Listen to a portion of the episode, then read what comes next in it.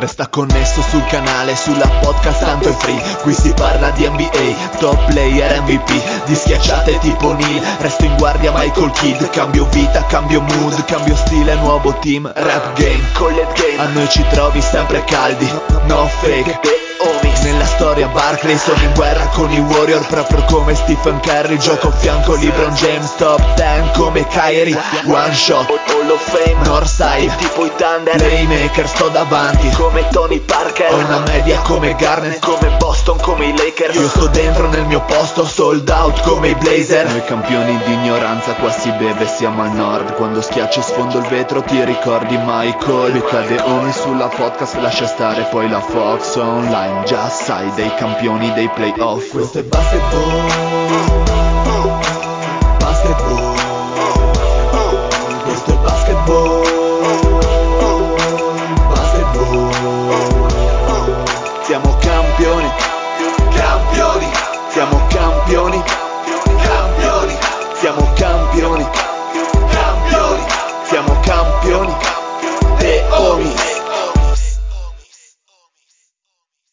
Benvenuti a questa nuovissima puntata di The Homies. No, stavo per dire di, di, di, di, di, di Leonardo, di Leonardo Podcast. Ma sei ubriaco, Dile? Di Leonardo. di Leonardo Podcast. Questo qua è come un po' un accenno dittatoriale, eh, però. Un saluto, un saluto a tutti, A tutti i tuoi adepti. a tutti i miei adepti. Il mio grandissimo qua amico il Pat, guarda che fresco che è. eh. Una macchiata. Eh. Ma mannaggia. Eh, che di bello. alcol, eh, Pat, Eh, quanto sei, co- quante sboccate, eh, quanto sei contento, eh? Eh, è ritornato tutto l'alcol in Eh, testa. Merda. Quanto non vedo l'ora di vederti, Patrick. Dio. No, no, non pronunciare il nome di Un saluto a cane, No. che ha un cane. Cane. Eh, o cane, c'è un cane. Ciao cane. Ciao zio! Eh, non pronunciare il nome di Dio in vano. Oh, Chi sarebbe bello? Dello zio in vano. Dio zio? Ah, è una nuova divinità. Esatto. Abbiamo la morraccia anche Ma lo certo, per il zio. prossimo giochino. Ah, ok, perfetto. Un saluto alla Morra, ha detto il Fede. Eh, un saluto a tutti, soprattutto ai cancri chiamati Jeff. No, volevo dirlo io. Lo sapevo. Un saluto al Tor di Tarvisio che mena il martello come un, Un divino. uccello. Esatto, ciao Oh Marione. mio Dio, ma parli di me. Esatto. Buonasera a tutti. Il mio saluto allora va a tutti quei lavoratori indefessi che rendono questo paese sempre più grande e produttivo. E in questo podcast c'è una buona percentuale. eh. Sì, uno. Un saluto.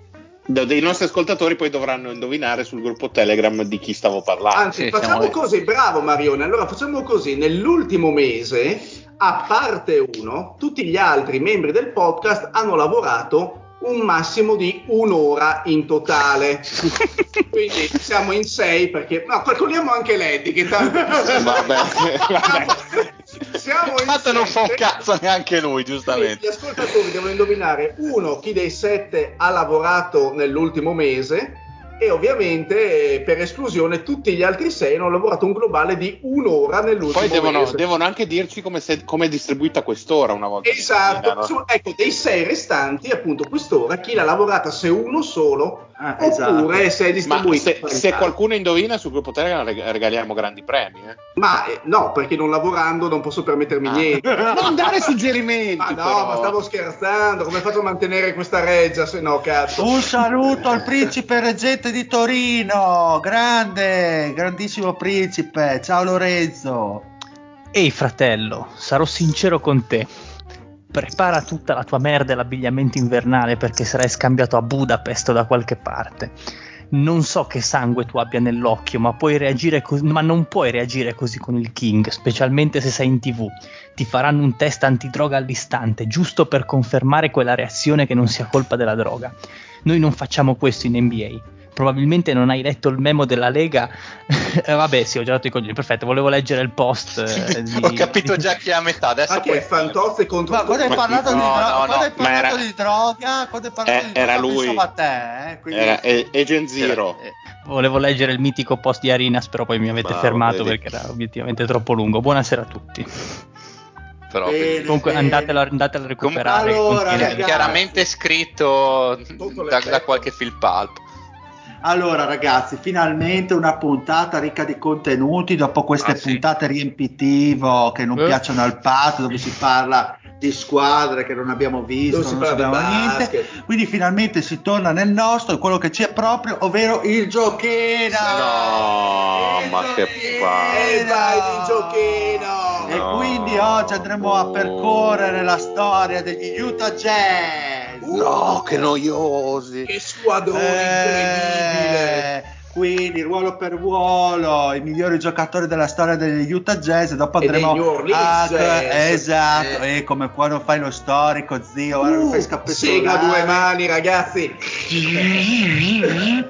E quindi andiamo a ripercorrere la storia degli Utah Jazz per andare a comporre il quintetto migliore di sempre, all time, che dopo si andrà a scontrare con gli altri quintetti all time, no? Di sempre, vero Pat? Quanto ci manca per fare questa puntatona Troppo. incredibile? Puntatona, Tantissimi saranno ospiti. altri sei anni di. Puttanona, puttanona. le tre squadre dopo questa. Che tra l'altro, Eh. scusami, Pat, non ci avevano fatto una proposta interessante gli ascoltatori che ovviamente non ricordo su come impostare il giochino dei giochini? Sì, ma noi Sì, lo faremo al guarderemo modo nostro. Esatto. sì. Ci riguardiamo. per me sono, Con parole tue. sono dei muti che parlano a me che sono sordo. Perfetto, siamo dei filosofi. Sei un po' cacciari stasera. Eh? Pat, avvicinati il microfono che non ti si sente niente. Ma meglio così, un po' meglio così. Baritonale. No, perché la voce fa la voce bassa poi. È un po' il Sì. tono che si degrada anche lui, un po' come Sì, i colori. secondo me ha passato la notte a vedere i video di Agamben. Eh, I video di Arisa E, e tasse. dell'Uzumaki Khan. Eh beh, sicuramente. Quindi, Pat, andiamo con la lista dei migliori giocatori di sempre degli Utah Jazz. Vai. Iniziamo nel point guard, quattro giocatori come gli ultimi giochini, quindi c'è John Stockton, Deron Williams, Ricky Green e Jim Sì, ma, McElroy. perché, ma perché lo stai dicendo con disgusto? Cioè, si vede, io percepisco il tono di disgusto quando tu leggi i giocatori, ma di qualsiasi squadra. Ti dà così fastidio Ricky leggere. Cunningham. Eh, ma sì, sono nomi un po' così. no? No, Matteo, scusa, non Eh, c'è Jim McElroy non è il tennista. Jim McElroy era interpretato da Harrison Ford in, no, da Kevin Costner in King Cup. Grandissimo film. Poi, Partiamo con Stockton contro Jim Ah, non li, leggi, non li leggi tutti. ma prima. no, andiamo per ruolo, Ah, dai, bravo, ruolo. ci vuole Quindi ritmo, chi, scusami? ritmo. John Stockton contro Jim Vai, McElroy. zio. Ah, boh, allora partiamo dal tennista, no? da McElroy. Allora, eh, questo fantastico giocatore che ovviamente è stato messo come riempitivo, mi- Ma tu sapevi l'esistenza di questo giocatore? assolutamente no. e sfido chiunque degli Ma quando, ascoltatori. ma- ma quando giocava in quel degli Utah Jazz? Allora, è stato scelto come 38esima pick Non me ne fregava quel dai New quel- Orleans Eh, Jazz ok. nel 75. La Madonna. e dove fece ben quattro stagioni. Quindi un giocatore che solo No, ma è quella che fece quattro stagioni ai jazz per fare tipo sette in totale in carriera. come Quattro- musicista jazz probabilmente ha fatto. Quindi una carriera ricca quella del buon McElroy. Ma che bello. E di lui possiamo solamente dire Che giocò con gente molto più forte di lui, quindi con Maravich, con Spencer Haywood, con eh, Tracker Robinson, Tanto grandissimo. Ma- più forte Maravic. Io ho, scritto se- io ho scritto semplicemente che è un X incredibile, quindi ok. non ha assolutamente niente da raccontare nella sua vita. Un, un signor nessuno che viaggiò in questi quattro anni a 11 punti e mezzo a partita, 4 assist e 2 rimbalzi e mezzo. Mm. Quindi E merita signor- il mio voto perché con queste statistiche, per essere un signor nessuno. Sono, esatto, sono un signor nessuno, ma con dis- dis- statistiche più che Tu l'avresti discrete. preso la Dynast, un giocatore del Guarda, visto Sì. che Dallas fa sollevare Due anche morti, secondo me sì. io direi che sì, meglio di Lonzo Ball sicuro. Sì, però- il, famoso pia- il famoso piatto di minestra non lo si nega a nessuno. Quindi, No, ma poi viste le percentuali delle ultime partite di Lonzo, io direi che ci starebbe benissimo McElroy. Assolutamente, assolutamente. Non, non, non, schifiamo nessuno, siamo inclusivi. Esatto, alzerebbe la media in quel ruolo. E dall'altra parte abbiamo un altro signor nessuno, cioè John Stockton. mai sentito. mai sentito, mai sentito.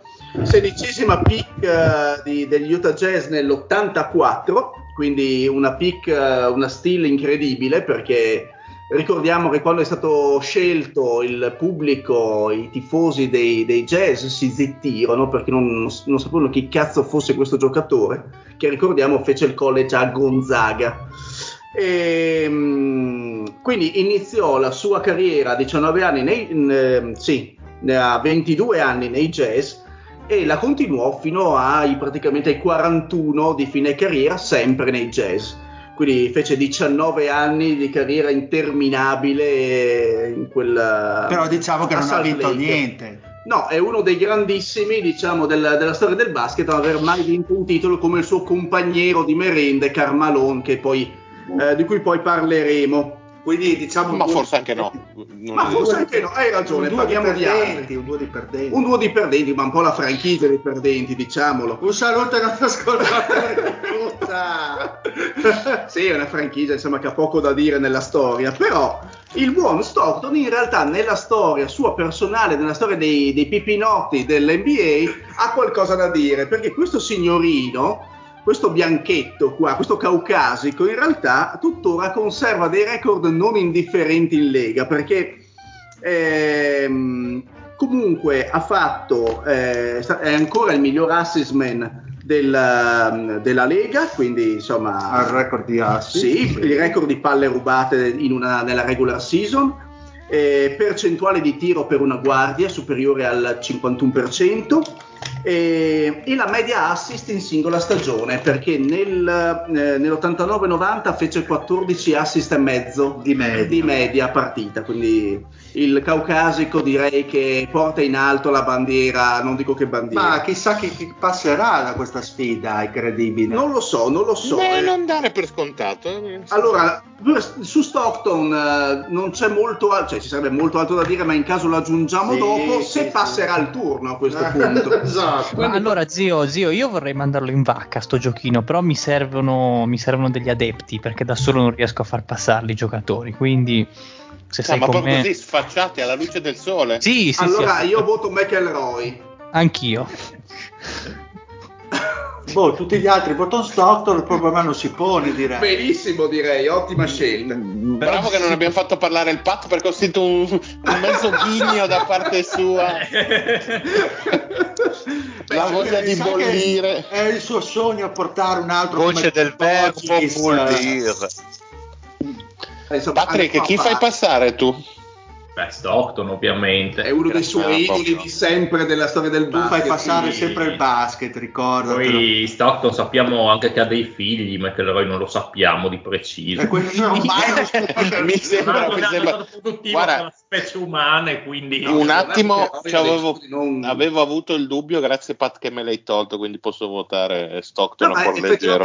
Se tu eh, vai a cercare in rete una, la vita del buon Jim in realtà probabilmente... Jim? Ma la vita secondo ah, Jim? La vita secondo Jim in realtà non ha alcun tipo di vita, quindi probabilmente è deceduto dopo le sue sette stagioni. Sì, vabbè, adesso non sta allargati, zio. Eh, andiamo avanti, va, perché sennò qua hai già dei precedenti abbastanza Andiamo avanti, andiamo avanti, sì. Pat, andiamo avanti, passa il buonissimo caucasico Stockton, vai.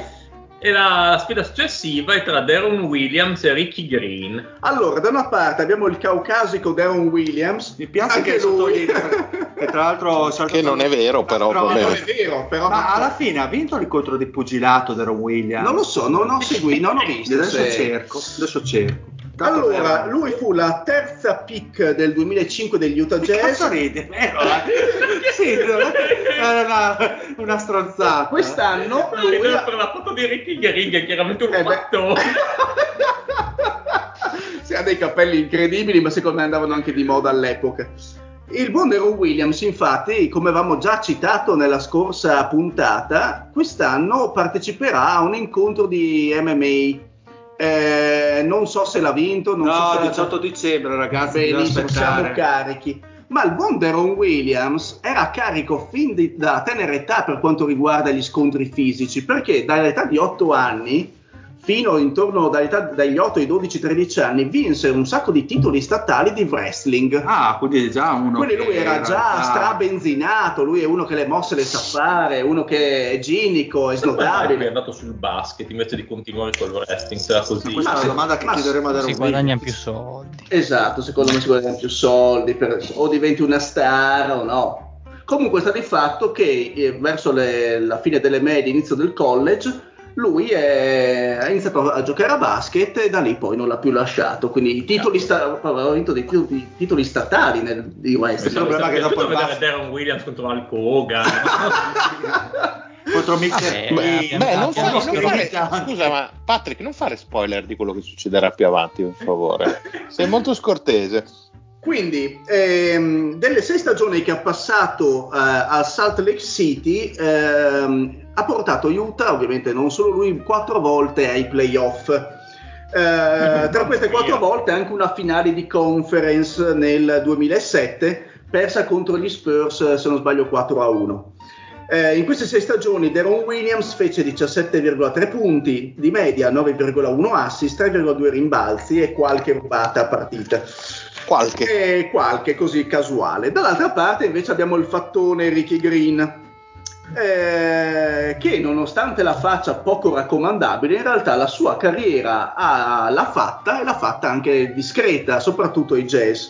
Fu una sedicesima scelta nel draft del 1977, una, una sedicesima scelta dei Golden State Warriors, dove praticamente non giocò, poi eh, andò a Detroit, dove giocò pochissimo, e poi andrò in CBA che non è qualche, la, qualche liga eh, europea. Qua, andò in CBD in, andò in CBD in Alaska a giocare. Per poi tornare no, per poi tornare l'anno dopo a Utah e lì maturato fece le sue signore stagioni. E, ehm, alla fine giocò a Utah otto stagioni e eh, nell'83-84 fu anche leader della Lega per rubate, quindi eh, se non sbaglio 2,7 rubate di media a partita. I primi tre anni eh, che fece a Utah, quindi dall'84 all'87, fu praticamente il titolare della, come playmaker degli Utah Jazz davanti appunto al già citato John Stockton. Eh, curiosità, eh, lui era un giocatore molto fisico, molto veloce, tant'è che un commentatore lo soprannominò The Fastest of, of Them All.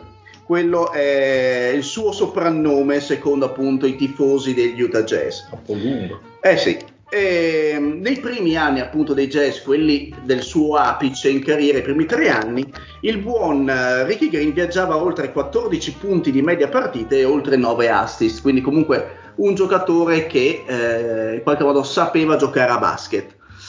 Ehm, che dire, che dire, che dire.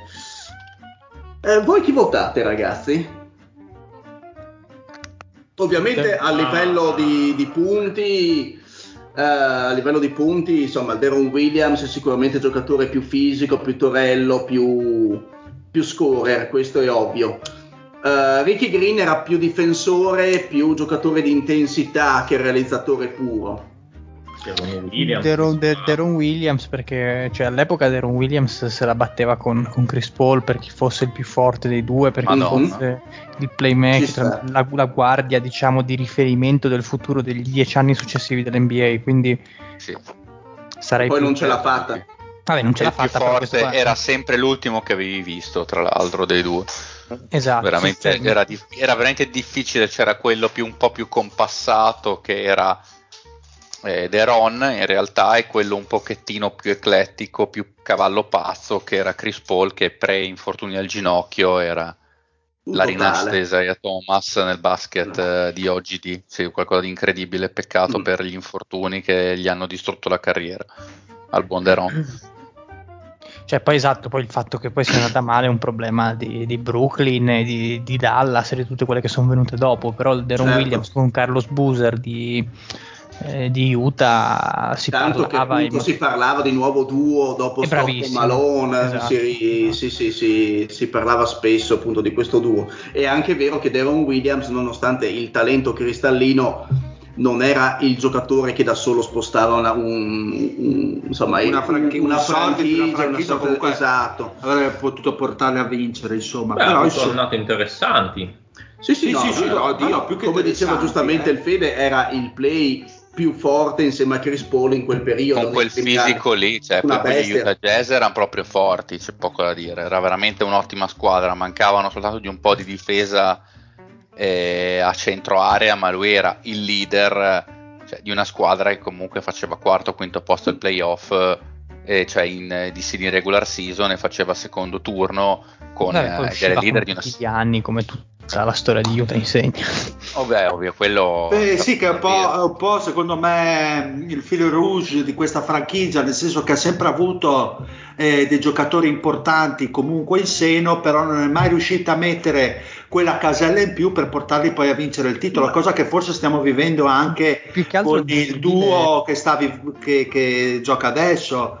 E lo stesso paragone si può fare anche con quello di eh, Derone e Buser perché è vero che aveva giocatori di assoluto livello comunque comunque elenco eh, poi un giovane Millsap che stava cominciando un attimino anche a crescere eh, uno Kur comunque oneste- on- onesto come giocatore però gli mancava secondo me quel qualcosa in più per riuscire ad affrontare gli Spurs o anche Lakers come lo dice tra i denti.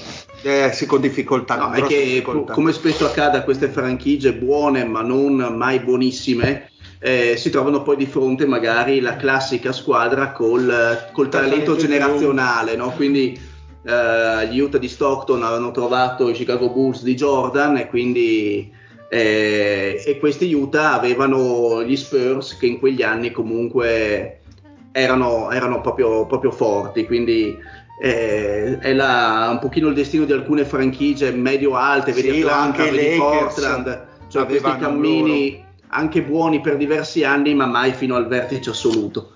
Bene, io, quindi- io- io mi accodo al voto del Poz che in Deron- chat e dico Paolo Banchero. Perfetto, Paolo Banchero aiuta. allora. Alfonso? Non fa lo stronzo. Bene, qua, eh, chi facciamo passare? Dei due? No, io direi Deron Williams, Deron, Deron, più accolades come dicono. allora- Anche se comunque Ricky Green non era un, un filler come spesso accade, ma era un giocatore mm, No, fatto e finito. stagioni migliori, cioè, insomma, prima che poi venisse cacciato perché è intervenuto Stockton, eh, insomma, Erano no, più che discrete. Gestiva bene la Sì. Era un giocatore che comunque sapeva mettere anche i suoi punti, magari non aveva lo stesso fisico di Deron Williams, perché Però era più fattone di lui. sì. E quindi, boh. Ma no, Beh, dai, oddio, anche Deron Williams non è che sia. Non ha avuto qualche problema anche lui con. eh, Mi pare di ricordare. Adesso Sì, ma Ricky Green ha una faccia troppo da cannabis. Comunque, quindi Andiamo passa, De, passa. De Ro- Quindi passa la sfida tra Stockton e, E il- Deron Williams. e quello che avrebbe Allora, voluto essere Stockton. John Stockton, ricordiamo che con lui eh, Utah fece sempre i playoff. Ehm, di questi playoff ci furono ben 5 finali di conference e due finali, le, diciamo le famose che tutti conoscono, eh, del 97 e del 98 contro i Bulls eh, di Michael Jordan. Perse ovviamente tutte e due 4 a 2. Ehm, ricordiamo che tra l'altro eh, si ricorderà sicuramente bene il Fede eh, il buon Stockton nelle finali Se del, stai per dire la tripla tra- che ha ucciso Houston ti ammazzo. Beh, beh, i nove punti finali di Stockton nella, Becker. ok, non lo dico ma li ha fatti gli ultimi nove punti della vittoria contro i Rockets nel 97, sì esatto. E, mm, e addirittura adesso per completare un attimino quella che è la storia di, di John Stockton, ricordiamo che nel 2003, quando- con eh, la data dell'anno del suo ritiro, eh, a Salt Lake dedicarono la strada che porta alla, all'arena direttamente a suo nome, la chiamarono John Stockton Drive. Eh, nel 2004 fu ritirata la maglia numero 12 di John, di John, Stockton, ovviamente, e nel 2006 la classica statuona di bronzo fuori dall'arena, come è giusto che siano, le belle statuone.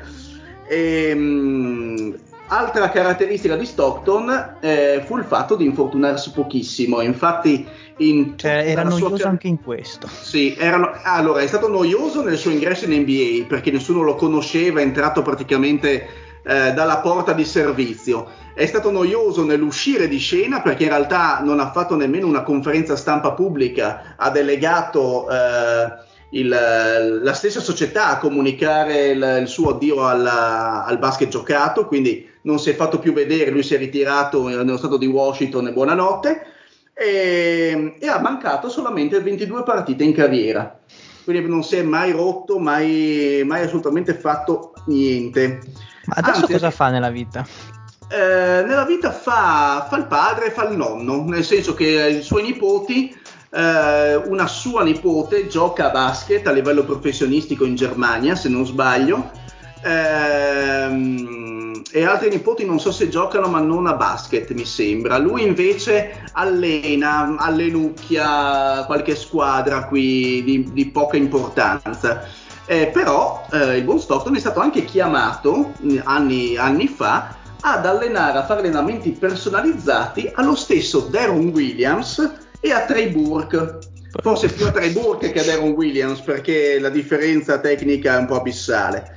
E le ultime due cose su Stockton sono che nel 2013 ha scritto un libro, eh, Assisted, questo è il suo libro, ma nel 2021, cosa che, farà, che, mm, che mm, troverà l'approvazione del Fede, è apparso in un documentario dove criticava Uh, il vaccino del co- contro il Covid-19 e addirittura, io, scusa? e addirittura metteva in dubbio uh, l'origine stessa del vaccino e la sua pericolosità. No, Questo no, è il buon John Stockton. Ma, ma tut- lo, lo, sapevo anch'io sta cosa, ma io che cosa c'entro?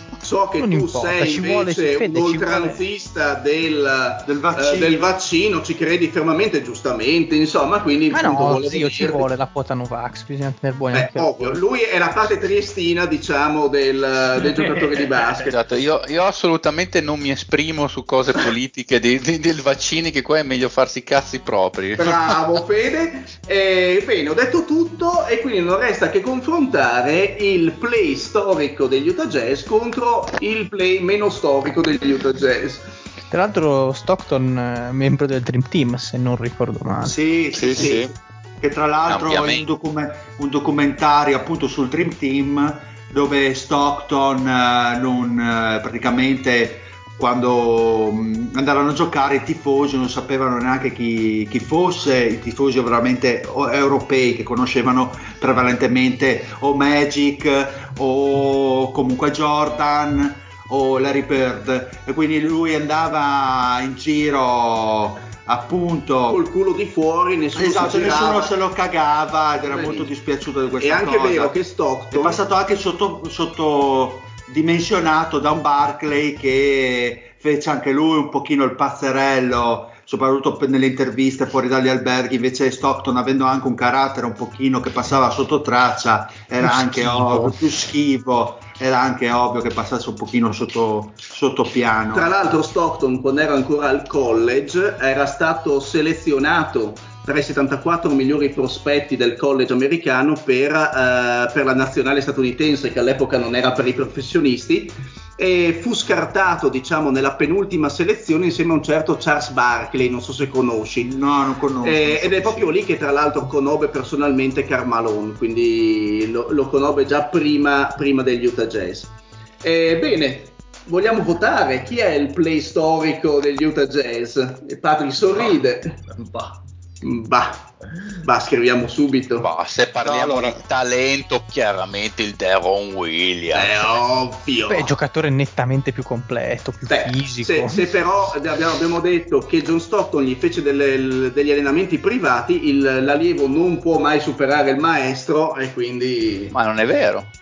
Bah, eh, questo non è il tuo caso. Diciamo che Darren Williams non ha imparato bene come, come Ray eh, Allen no. da Denzel Washington in questo caso. Va bene, va bene. Quindi chiaramente Stockton, dai. No, allora io, fine del tempo. io- io voto Deron Williams ma perché era un grande lover nel suo prime. Secondo me, attenzione. però la verità. Però Eh, Stockton... quali è sono le news di The Ron Lover che non mi mancano? Ma no, era il Mario che era un grande amante di Deron Williams, credo volesse dire. Ah, Sì, beh, che- beh, era chiara la frase, bastava aver fatto la terza elementare per capire. Ma io non l'ho fatta. Ah, ok, eh, questo spiega tutto. Chiedo Non scusa. è, non è mica Tiziano, eh? Ah, Esatto. scusa, tu. Tiziano quello studiato. Esatto. Grande Io sono quello che parla a Vanvera. Quindi passa John Stockton. Bene. Sì, beh. Quindi possiamo andare lisci sulle Guardie. shooting, che è un ruolo che si tiene molto il fede.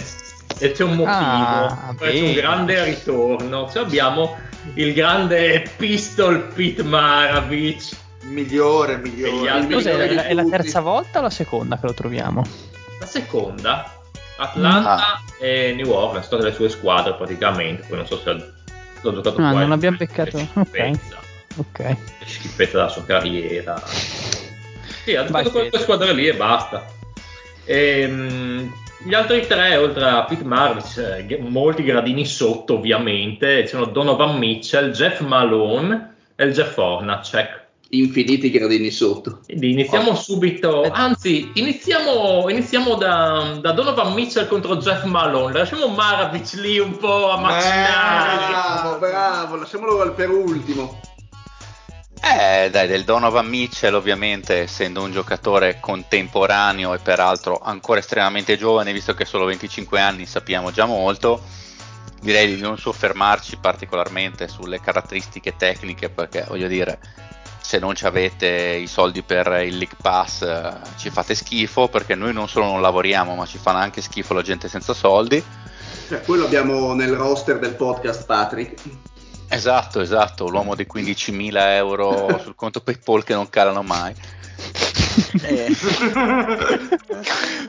No, comunque ovviamente eh, eccellente guardia atletica con grandi exploit adesso ai playoff, tant'è che tra l'altro i suoi 36.3 punti di media nei playoff 2020 sono il più grande scoring average di qualunque giocatore dei Jazz in, eh, in una, run, in una run nella postseason perché Malone ad esempio non è mai andato oltre i 30.8 di media se non sbaglio quindi già avere ai 24 anni che aveva quando l'ha fatto eh, avere intanto questo mark nella sua, nella sua storia è una roba non da poco quello che può essere interessante sapere, ad esempio, è che in realtà a Donovan Mitchell piacevano tantissimo sia il baseball che il, che il basket e sarebbe potuto diventare anche un giocatore di, di baseball. Poi, però, su- subì un infortunio al polso molto grave eh, da sophomore e da lì, per il tipo di infortunio che ha avuto, eh, si è- ha preferito incentrarsi un pochettino di più sul, sul basket. e Direi che gli è andata abbastanza bene.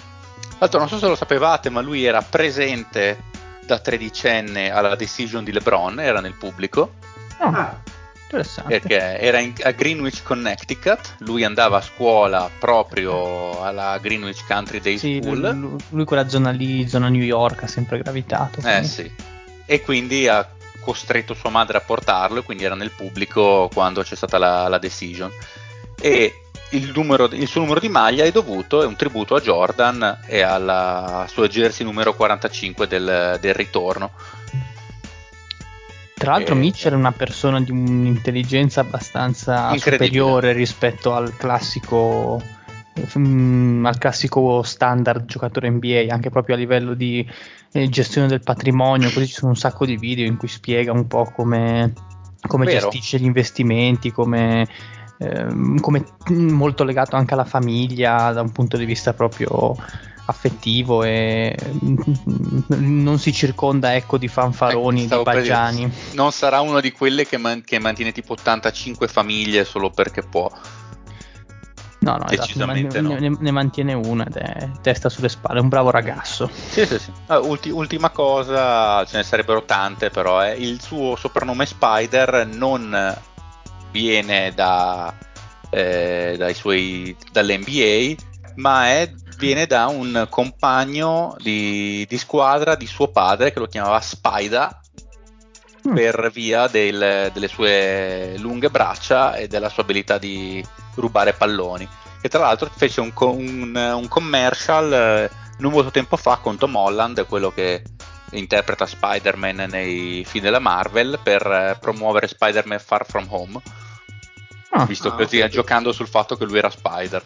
Molto carino il commercial, tra l'altro. E chi era l'altro che mi sono già dimenticato? L'altro bollito? Jeff Hornacek. Malone. No, Ah, no, Jeff Malone. Jeff Malone. ah, ok. Boh, sì, Jeff Malone, eh, giocatore che ha dato, va detto, i suoi migliori anni ai mitici Washington Bullets, eh, una delle squadre con le maglie più belle di sempre, come sicuramente il Patrick eh, concorderà.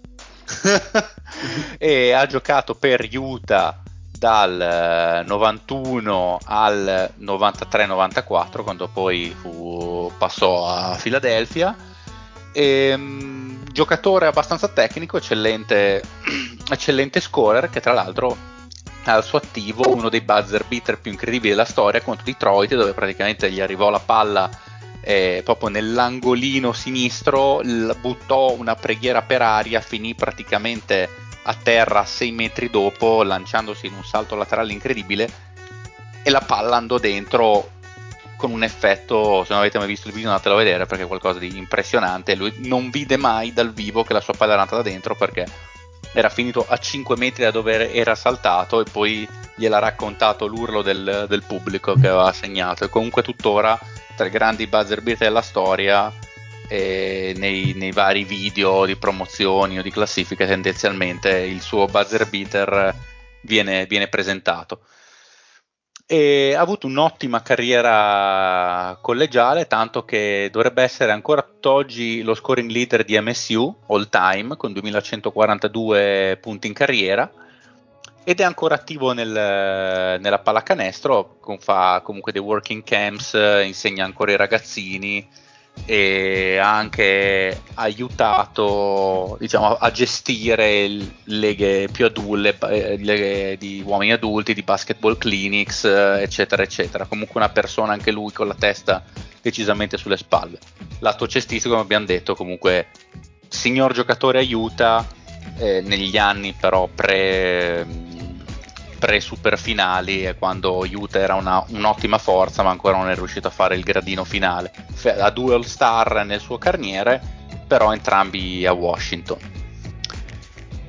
E secondo me considerata la storia su Utah non c'è un grandissimo dubbio uno era un buon giocatore l'altro è una stella ormai di questa lega quindi secondo me si può serenamente andare col Donovan Mitchell Sì, Ah, sì, sì, sì. abbondante. No, io non, perché sono, non sono d'accordo perché eh, andava tutto bene quando non mi hai detto dello Spider-Man e si sa che l'unico vero ragno nel basket era Charlie Smith, eh, quindi io voto chiunque contro, contro questo finto ragno questo, questo sedicente ragno. o del livore verso i millantatori. questa sedicente sedicenne Eh, Andiamo avanti. No, andiamo prego. avanti, va. direi Eh, sì, Donovan Mitchell. Mitchell direi. Mitchell an- sì. anche per, Sì. eh, per quello che Yes. può fare, dai. Sì, più che altro per quello, magari a livello di talento si può vederli anche abbastanza vicini adesso come adesso, per come la carriera di Mitchell finora, però insomma va ben sperato per il Diciamo che tu- quindi- tutti quei punti ai playoff difficilmente le fa una persona qualsiasi, insomma. Quindi... Ah, quello ci sta, però sai, magari non aiuta, la magari. Malone eh, ai Bullets era un grande score, quindi magari ecco, gli anni aiuta non erano proprio i suoi migliori. Agli anni di, dai Bullets era un, un grande attaccante, Malone aveva un, un- un bel tiro, una bella mano bel tiro soprattutto sì. non aveva mh, cioè non lo vedo così sotto Donovan Mitchell al di là delle statistiche di, di- di un, di un playoff che comunque sono tot partite eccetera eccetera. In generale mi sembrano che siano giocatori che possono abbastanza stare alla pari ma però solo perché Donovan Mitchell ha ancora una carriera limitata fino adesso. Nel senso che quello che ha avuto Donovan Mitchell fino ai suoi anni ai suoi 25 anni fa capire che sarà un- alla fine carriera un giocatore ben al di sopra di, Jeff, Ma- di quello che ha ottenuto Jeff Malone. Quindi insomma non mi sembra che ci possano essere dubbi L'altra sfida è Marovic contro Ornacek. Sentiamo, sentiamo Fede. Fede, io rinfrescherei gli ascoltatori un po', visto che Atlanta è passata da un sacco di tempo, il perché Maravic eh, è Maravic. Sì, beh, non ho assolutamente voglia di rinfrescare niente a nessuno di Maravic, se avete voglia ve lo andate a spizzare, comunque Pete Maravic, bla bla bla, grande talento, bla bla bla, 44 di media LSU, bla bla bla, morto a 40 anni. Fantastico. E direi che siamo abbastanza a posto così. E... mi ha cagato il cazzo, ma ha cagato il cazzo, Maravic. Oh, eh, ovviamente gra- grandi stagioni da scorer in quei New Orleans Jazz prima che passassero a Utah, chiaramente. E uno dei giocatori sicuramente più innovativi quel, per quel che riguarda l'estetica della, panest- della pallacanestro, sicuramente ha messo eh, aggiunto quello che oggi verrebbe detto swag, eh, una volta avremmo potuto dire un po' di, di, pop all'interno dell'NBA con questo ritmo sincopato, questi passaggi eh, sicuramente molto spettacolari, tiri da ogni parte del campo e, e quant'altro. E come dicevamo, poi morto a 40 anni perché si, si scoprì che aveva, post, post, dopo si scoprì che era nato con eh, una mancanza al cuore, cioè gli mancava la, l'arteria coronaria sinistra, aveva quella destra particolarmente ingrossata perché tutta la vita che stava, eh, che stava compensando. E poco, pochi anni prima della sua vita, prima della sua morte, scusate, il buon Maravic eh, si era praticamente secluso perché voleva ritrovare se stesso e dopo due anni quasi di, di autoreclusione e rinasce, rinacque diciamo come seguace del Signore. Tant'è che, esatto, tant'è che disse che voglio essere ricordato come un cristiano, una persona che serve Gesù eh, e non come un giocatore di basket. Si vede che Ma, questa cosa Gesù anche a te, Fede. Eh, no, eh, si vede che questa cosa a Gesù deve essere piaciuta perché poco dopo se l'è se portato preso, Se, se l'è preso, se, se l'è messo in squadra. Esattamente, esattamente. Comunque di lui sinceramente cioè, viene ricordato molto, come hai detto, i, quei 44.2 di media in 6 a LSU che li varsero la terza scelta al, al, draft del 1970. Per lui eh, abbiamo comunque gli anni produttivi della sua carriera NBA a New Orleans Jazz, giocando dal 74 al 75 fino al 78 79 a 25 abbondanti di media, eh, 4 rimbalzi, quasi 6 assist, con la punta del 77 di 31 punti, eh, 5 rimbalzi e 5 assist. Dall'altra parte abbiamo il Jeff Hornacek, la cui ovviamente famoso per essere assistant coach degli Houston Rockets. Famosissimo Adesso. per quello. e ancora più famoso per È i essere... Rockets adesso? È i Rockets, sì. Ah, però. E, an- eh, eh, infatti si vede... La... No? Pecunia non, ho, Pecunia non Olet perché altrimenti penso che dovrebbe essere da qualunque altra parte tranne che lì. È ancora più famoso per essere il padre di Abby Ornasek che immagino che il Mario conosca bene perché... Mm, di nome diciamo dai. Sì, sì, beh, stai già aprendo Instagram eh, e invito tutti a farlo perché mm, merita, la, la signorina merita veramente tanto.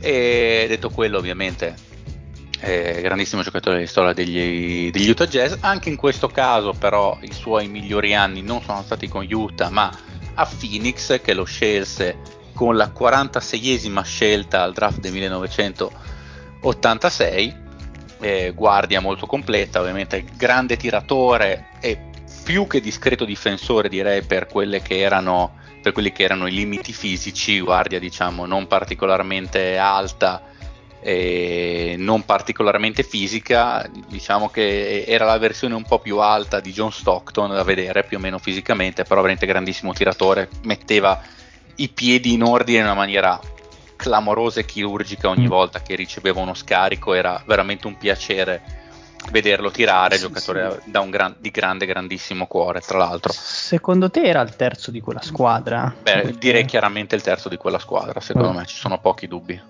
Mhm. secondo me. Eh, sarebbe forse dovuto essere qualcun altro, lui avrebbe dovuto essere forse il, il quarto, però fatto sta che il, il terzo, secondo me di sicuro era la terza, bocca da. Opzione. Sì. Sì, sì, beh, secondo, secondo me sì.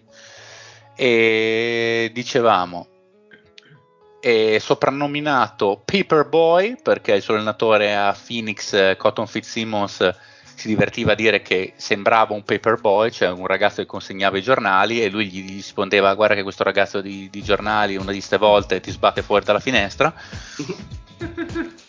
e ovviamente eh, chiamandosi Ornasek come altro soprannome non poteva non avere Horny come altro soprannome quindi Jeff l'ha rapato chiamato così da Jerry Sloan e anche dal- dall'annunciatore dei Jazz Hot Rod Handley.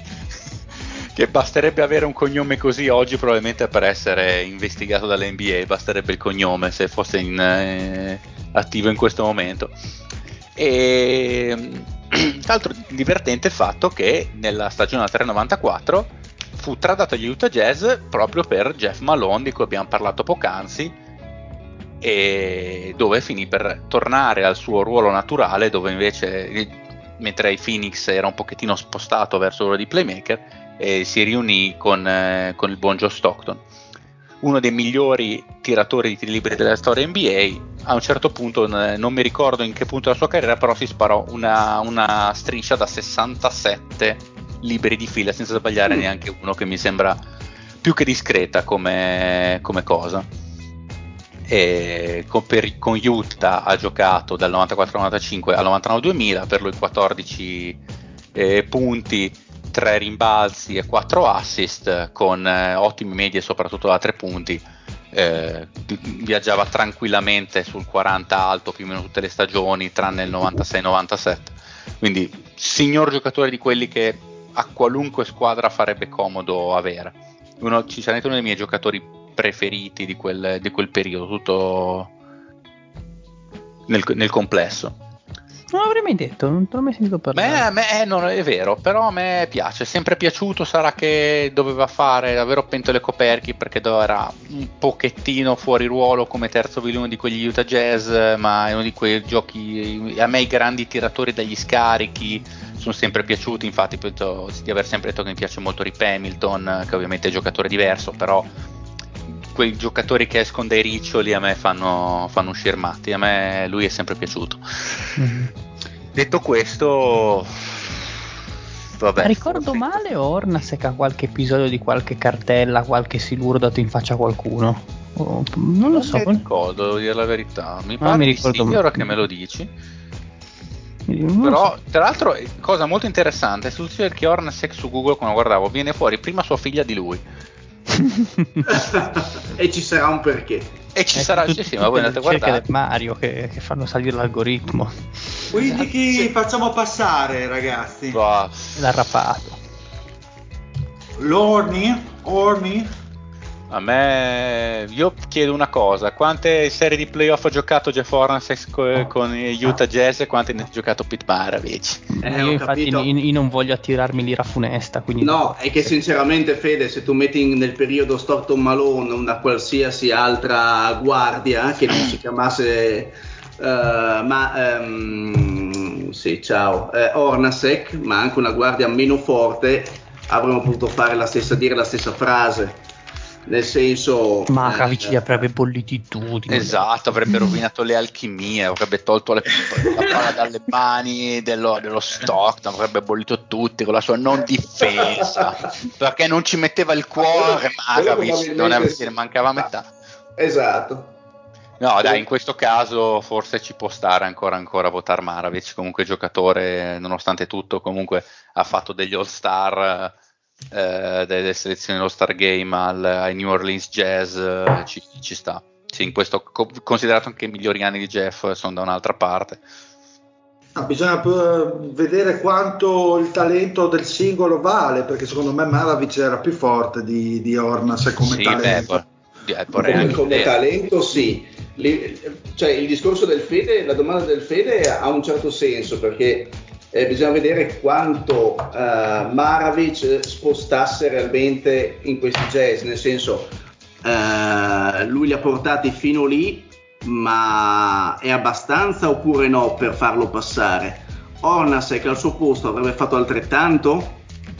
Mm, è vero, i periodi sono, sono diversi, però mh, probabilmente Maravic, nonostante fosse uno scorer e praticamente basta, eh, rispetto a Ornasek che invece è un, un giocatore a tutto tondo, cioè, secondo me Maravic, qual- cioè, il, il talento di Maravic è indiscutibile. Eh, Ornasek non avrebbe mai portato quei New Orleans Jazz ai livelli che portati da, da Maravic eh, se avessi dovuto fare un cambio. Come giocatore ovviamente mi piace molto di più Ornasek perché è un giocatore che sa fare, sa fare tutto. Eh, però la vena realizzativa di Maravic è Ma- difficile farla passare inosservata. Ma se qualcun altro, magari al posto di Orna. Eh, la- l'arteria invece è passata inosservata. È passata a molti inosservata, ma non la fede in Cristo. Vedi in che modo violento che lo dici proprio. Sì, veramente.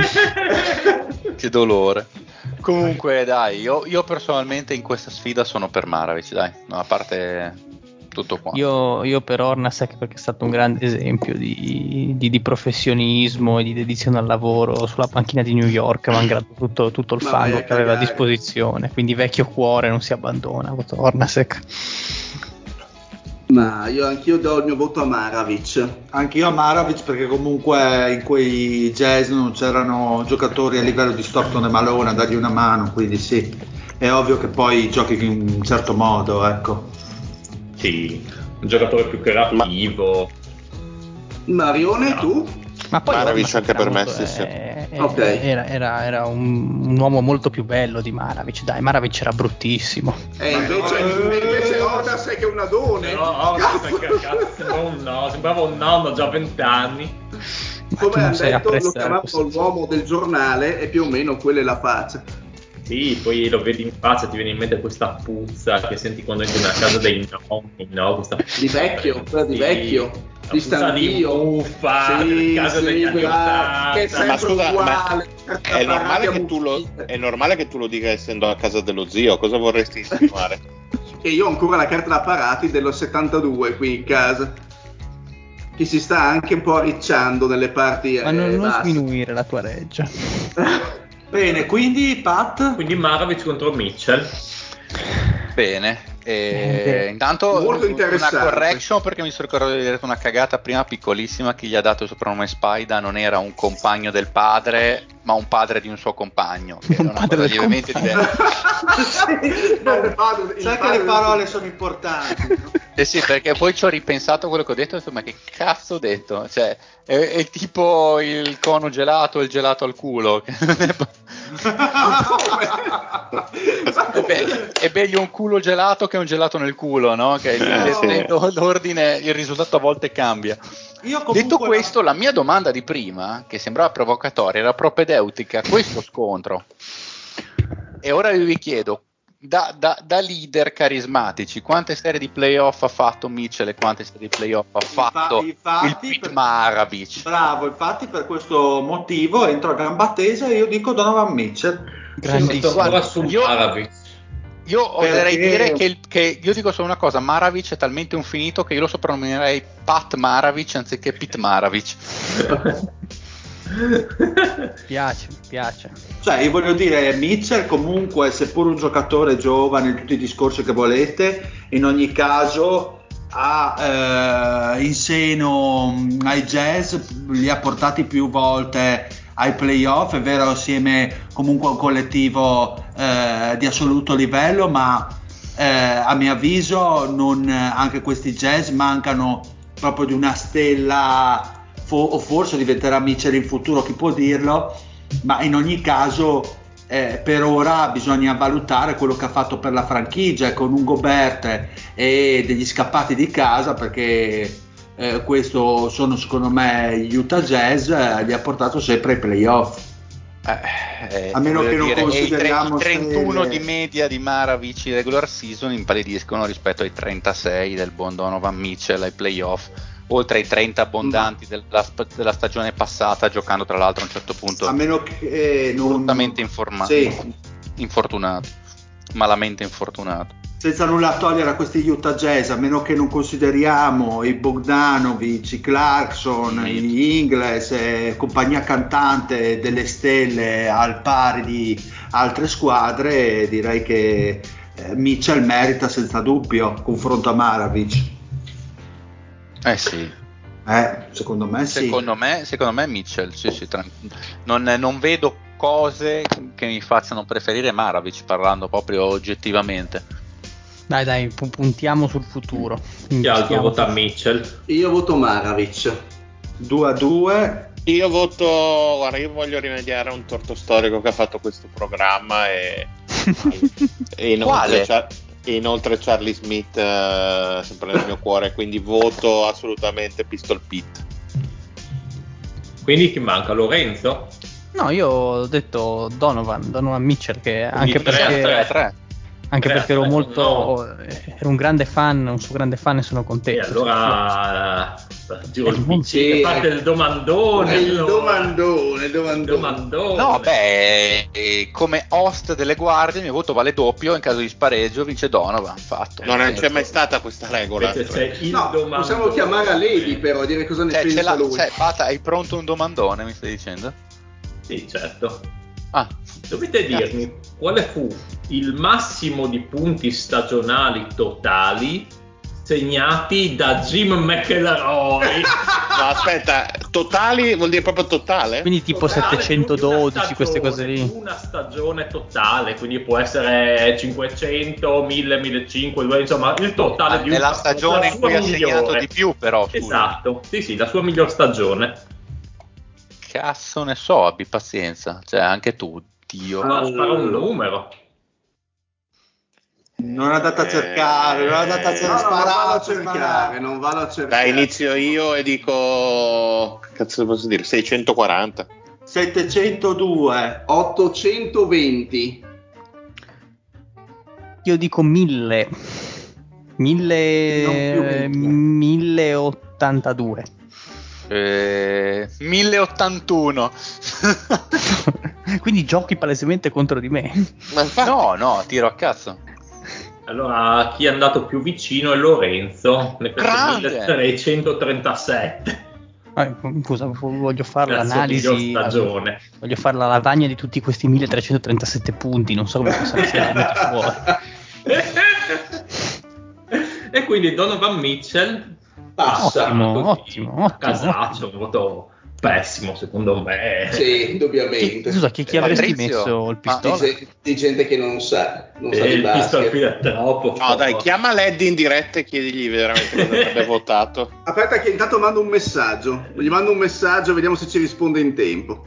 Mandagli un vocale, magari ti risponde con un vocale, così almeno facciamo sentire.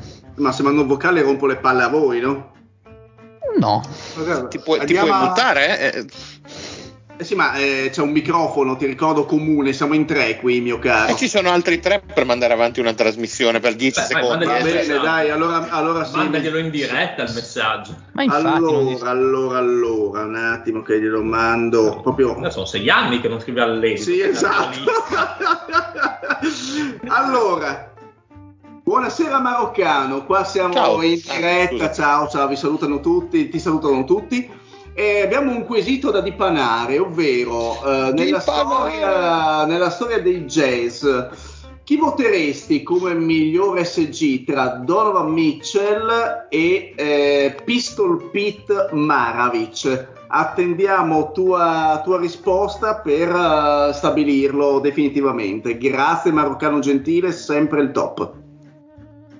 Grandissimo. Bene. Così in attesa del Lady, se mai risponderà e vediamo se riuscirà a ribaltare il voto. Per adesso passa a Mitchell. Diciamo che il voto del Maroccano vale doppio. Grande! Subito, ha già risposto subito. Vecchio.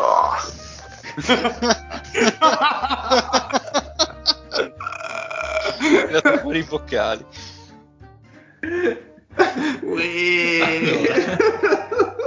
Andiamo avanti con le small forward in attesa. Qui abbiamo Adrian Dantley, Andrei Kirilenko, Gordon Hayward e il Tour Bailey. Mm. Quindi la prima sfida Dantley contro Bailey.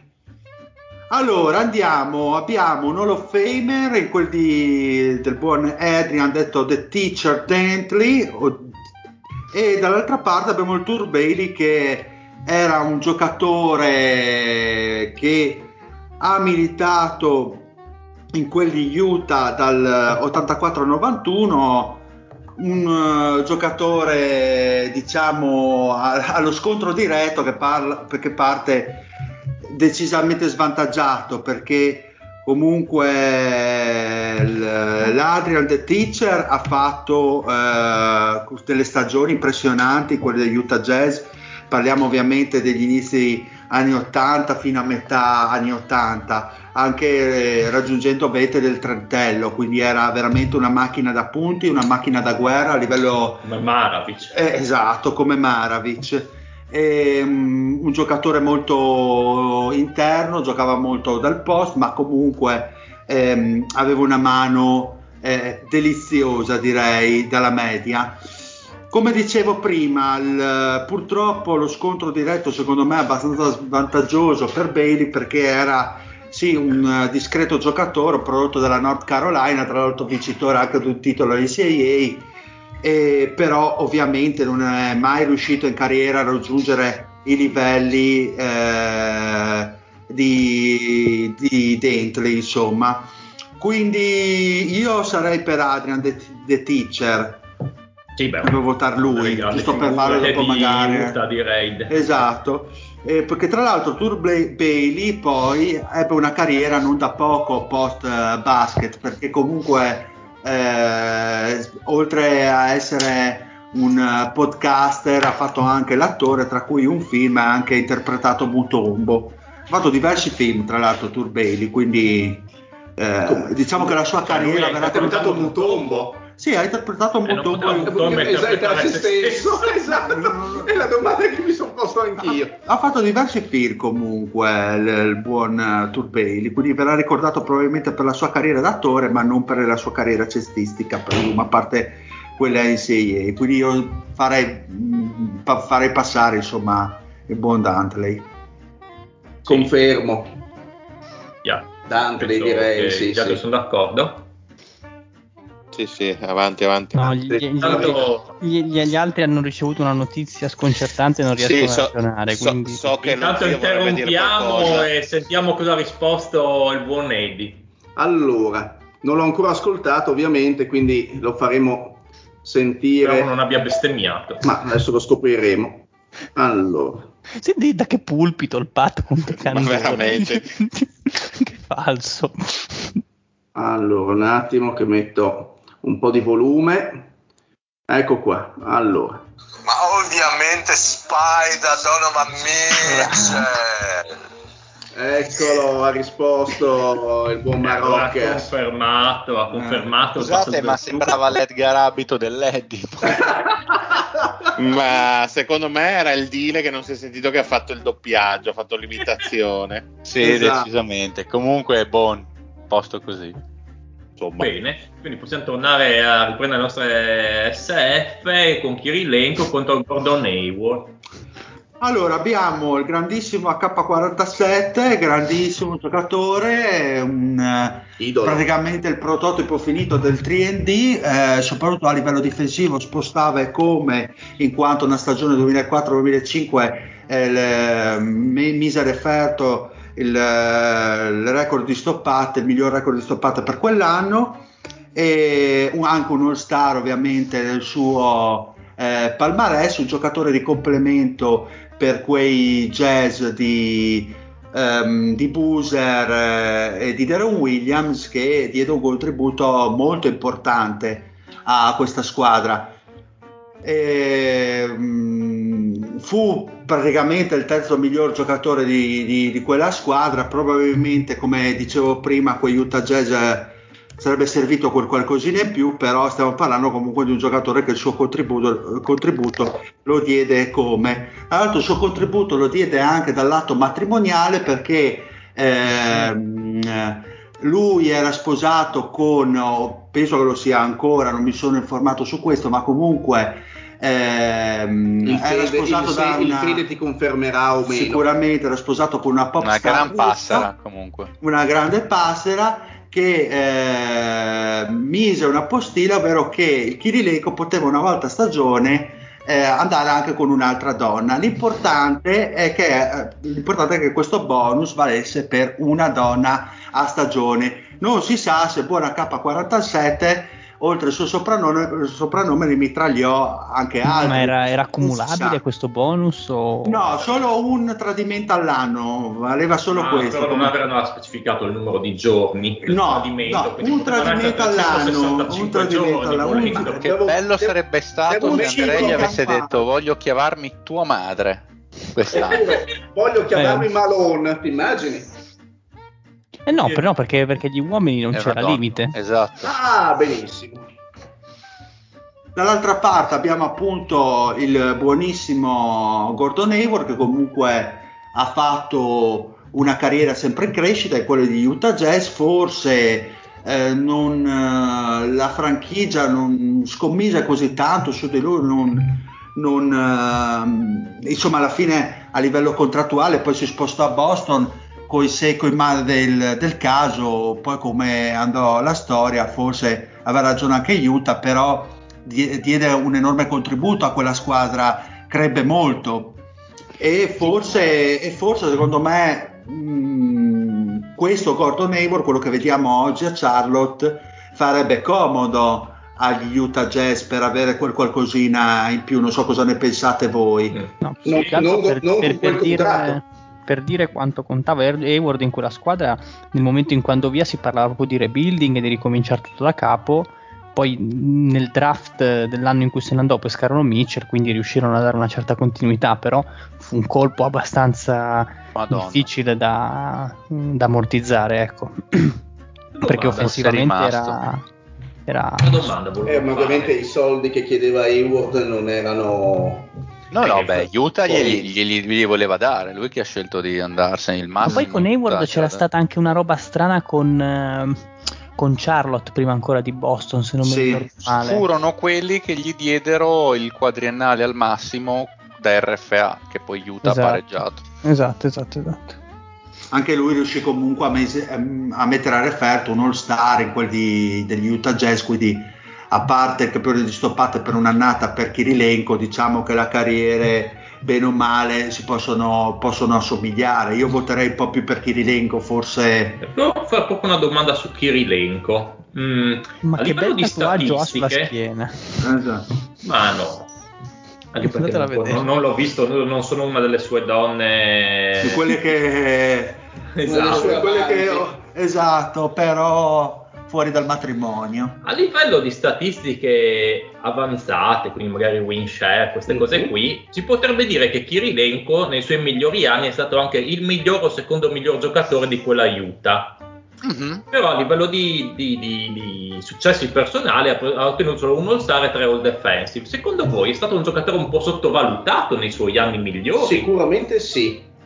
Se- Secondo me è stato, è stato valorizzato eh, a fine carriera Kirilenko, nel senso ehm, è stato un giocatore sempre passato sotto traccia, non so perché. Non, Perché la aiuta. S- probabil- probabilmente sì, ma un giocatore del genere in qualsiasi franchigia avrebbe fatto eh, avrebbe dato un, un apporto non indifferente, un po' non so, una versione mh, tipo uno Sean Marion, quei giocatori che magari sai fanno, fanno la differenza ma non vengono magari eh, gratificati a livello di popolarità quanto meriterebbero. No, ma comunque Eh. quando andò a Brooklyn, quella dei Garnett Madonna. e di Pierce, l'idea appunto era proprio quella. Eh, si diceva, cavolo, questi hanno preso un super collante, un super giocatore sui due lati del campo, un po' tra virgolette era Sean Marion, poi era marcio dentro, però comunque la percezione che avessero preso un giocatore, un giocatore buono e buono forte da mettere in quella squadra lì era tanta, era. No, no, ma infatti io non sono convinto che sia stato sottovalutato, forse era ancora la Lega era ancora, in un, era ancora in un suo momento in cui determinate cose avanzate erano guardate con un po' meno di attenzione di oggi, quello sì, però comunque era considerato uno dei migliori difensori dell'NBA senza dubbio. Sì, decisamente. uno dei giocatori più completi, quello, tant'è che comunque fa- per fare All Star a Ovest eh, ce ne vuole eh, con, quello, con quello che c'era in giro.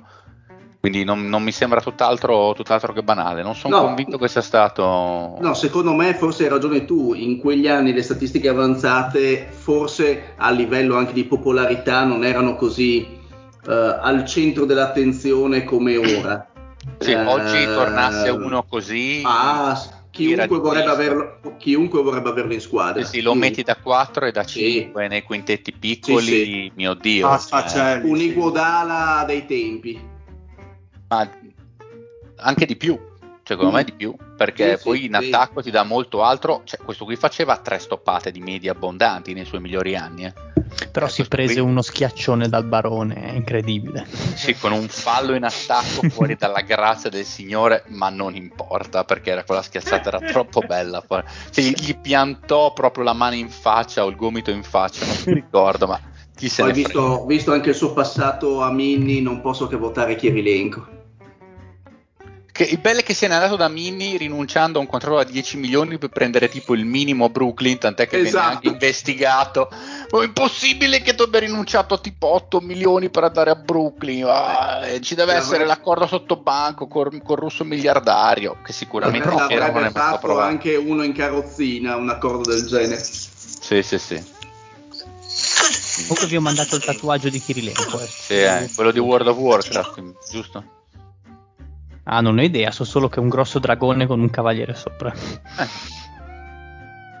Quindi chi- andiamo tutti con Kirilenko? Ma io Kirilienka, preferisco Kirilienka. Sì. Io, io non mi ricordo chi sia l'altro. Hayward. Hayward. Hayward. Merda. Oh, tro- troppo bravo ragazzo Hayward.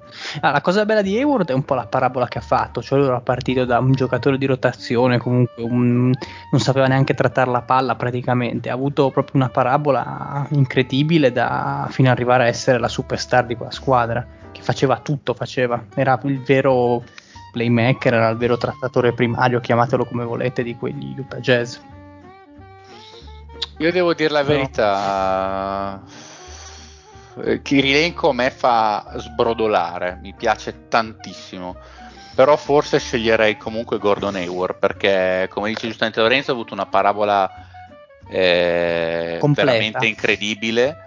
E gli ultimi tre anni di Hayward sono, se non da primo, non da primo violino NBA, però probabilmente da secondo e comunque nonostante tutto signor, più che discreto signore magari troppo difensore anche Hayward e scorer molto più prolifico molto più in grado di crearsi il tiro da solo.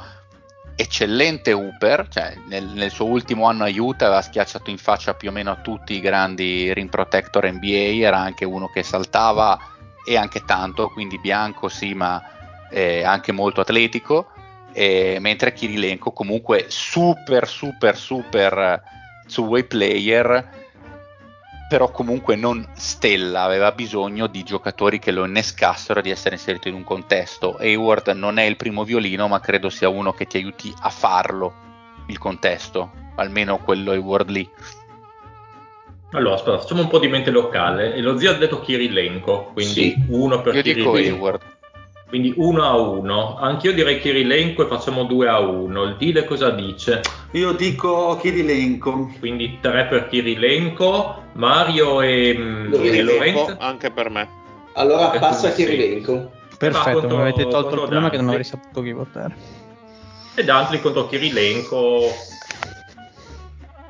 Ma anche qua comunque parliamo di un Hall of Fame, parliamo di uno che è stato sei volte All Star per gli Utah Jazz, lui al posto di Pistol Pete ci arrivò comunque eh, tre volte ai playoff e in semifinale di conference, comunque il suo apporto per Utah Jazz lo diede.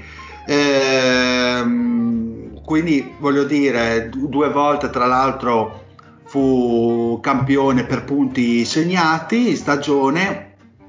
sì, è un giocatore comunque di grandissimo talento, Dentley, magari non conosciuto ai più, però insomma... Eh, mm, sì. Una delle grandi ali piccole della storia NBA comunque. Esatto. Più alcuno, madonna. Ma eh, io volevo un, po', un pochino lo stesso discorso prima con Framaravic e, Donovan, e, mm, e Ornasek, cioè Kirilenko mi piace da morire perché è quel genere di giocatore che sa far tutto, però dall'altra c'è il talento puro e... Ecco comunque dei risultati li, li ha ottenuti Sì, con la franchigia. quindi sinceramente io il mio voto lo do a Dentley. Sì, sì, beh, mi sembra abbastanza semplice. Scontato. Dentley è uno dei, penso dei tre grandi nomi de- della storia dei jazz dopo Malone e Stockton. E Sì, beh, beh, anche Rudy Gobetti ovviamente. Beh, ovvio. Beh, beh, beh. The Got. Quindi. Dantley direi che va, va ad accompagnarsi a Stockton a Mitchell. Passiamo al power forward con Karl Malone, Paul Millsap, Track Robinson e Carlos Boozer che va subito a scontrarsi contro Karl Malone in una sfida proprio lì lì. Crudele al primo turno.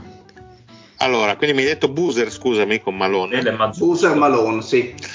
Allora, ehm, di Carlos Boozer eh, ci sono poche, pochi fatti ex- extra cestistici mh, di rilievo. Una cosa che non sapevo non- era che fosse nato in Germania, Germania Ovest per l'esattezza, ad Ascher von Weinburg, bellissimo borgo, insomma ridente cittadina, covo di, di note SS e, e simili. E- Per cui Carlos Boozer. Carlos Bue esattamente e dopo diciamo, aver vinto il titolo NCAA con Duke nel 2001 diciamo una Duke eh, molto underdog una squadra senza giocatori di rilievo a parte, a parte lui, Battier eh, Duon, Dan Levy, Dante Jones Jay Williams diciamo che sì è stata una, una vittoria sofferta e, e- e Per quasi- nulla- per nulla- Inaspettata, direi. Inaspettata, è stata la buonanima di Jay Williams, ecco, prima di, di- di distruggersi tutto con la moto. E dopo appunto un paio di stagioni a Cleveland, che l'avevano scelto, che l'aveva scelto nel 2002, eh, diciamo che sboccia come giocatore eh, all'ombra del lago Salato e passerà sei stagioni ehm, appunto con i Jets conditi anche da, da Dual Star nel 2006 e nel 2007 con eh, cifre di assoluto rilievo sostanzialmente con, eh, con lui e con, ehm, con Daron Williams si era cercato un po' di ricreare quel, que- quell'asse 1-4 che tanto aveva eh, funzionato negli anni 90 e diciamo che eh, per quanto fossero una versione più light dei loro, dei loro predecessori, comunque era un aiuto eh, di assoluto livello.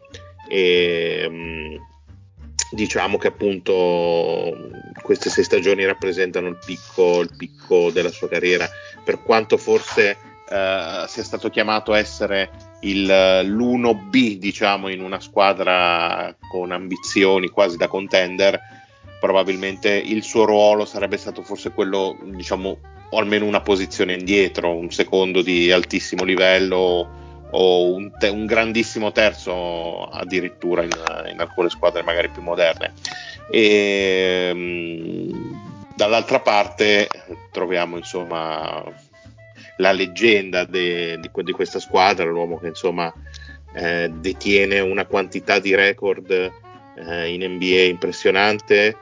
Tra, tra le altre cose, insomma, sapete che è secondo per punti totali dietro solo a Jabbar.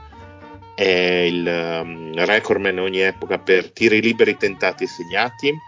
È stato il più vecchio starter in una finale NBA con eh, quella giocata con i Lakers ed è anche stato il più vecchio e unico oltre i 40 anni a firmare una tripla doppia.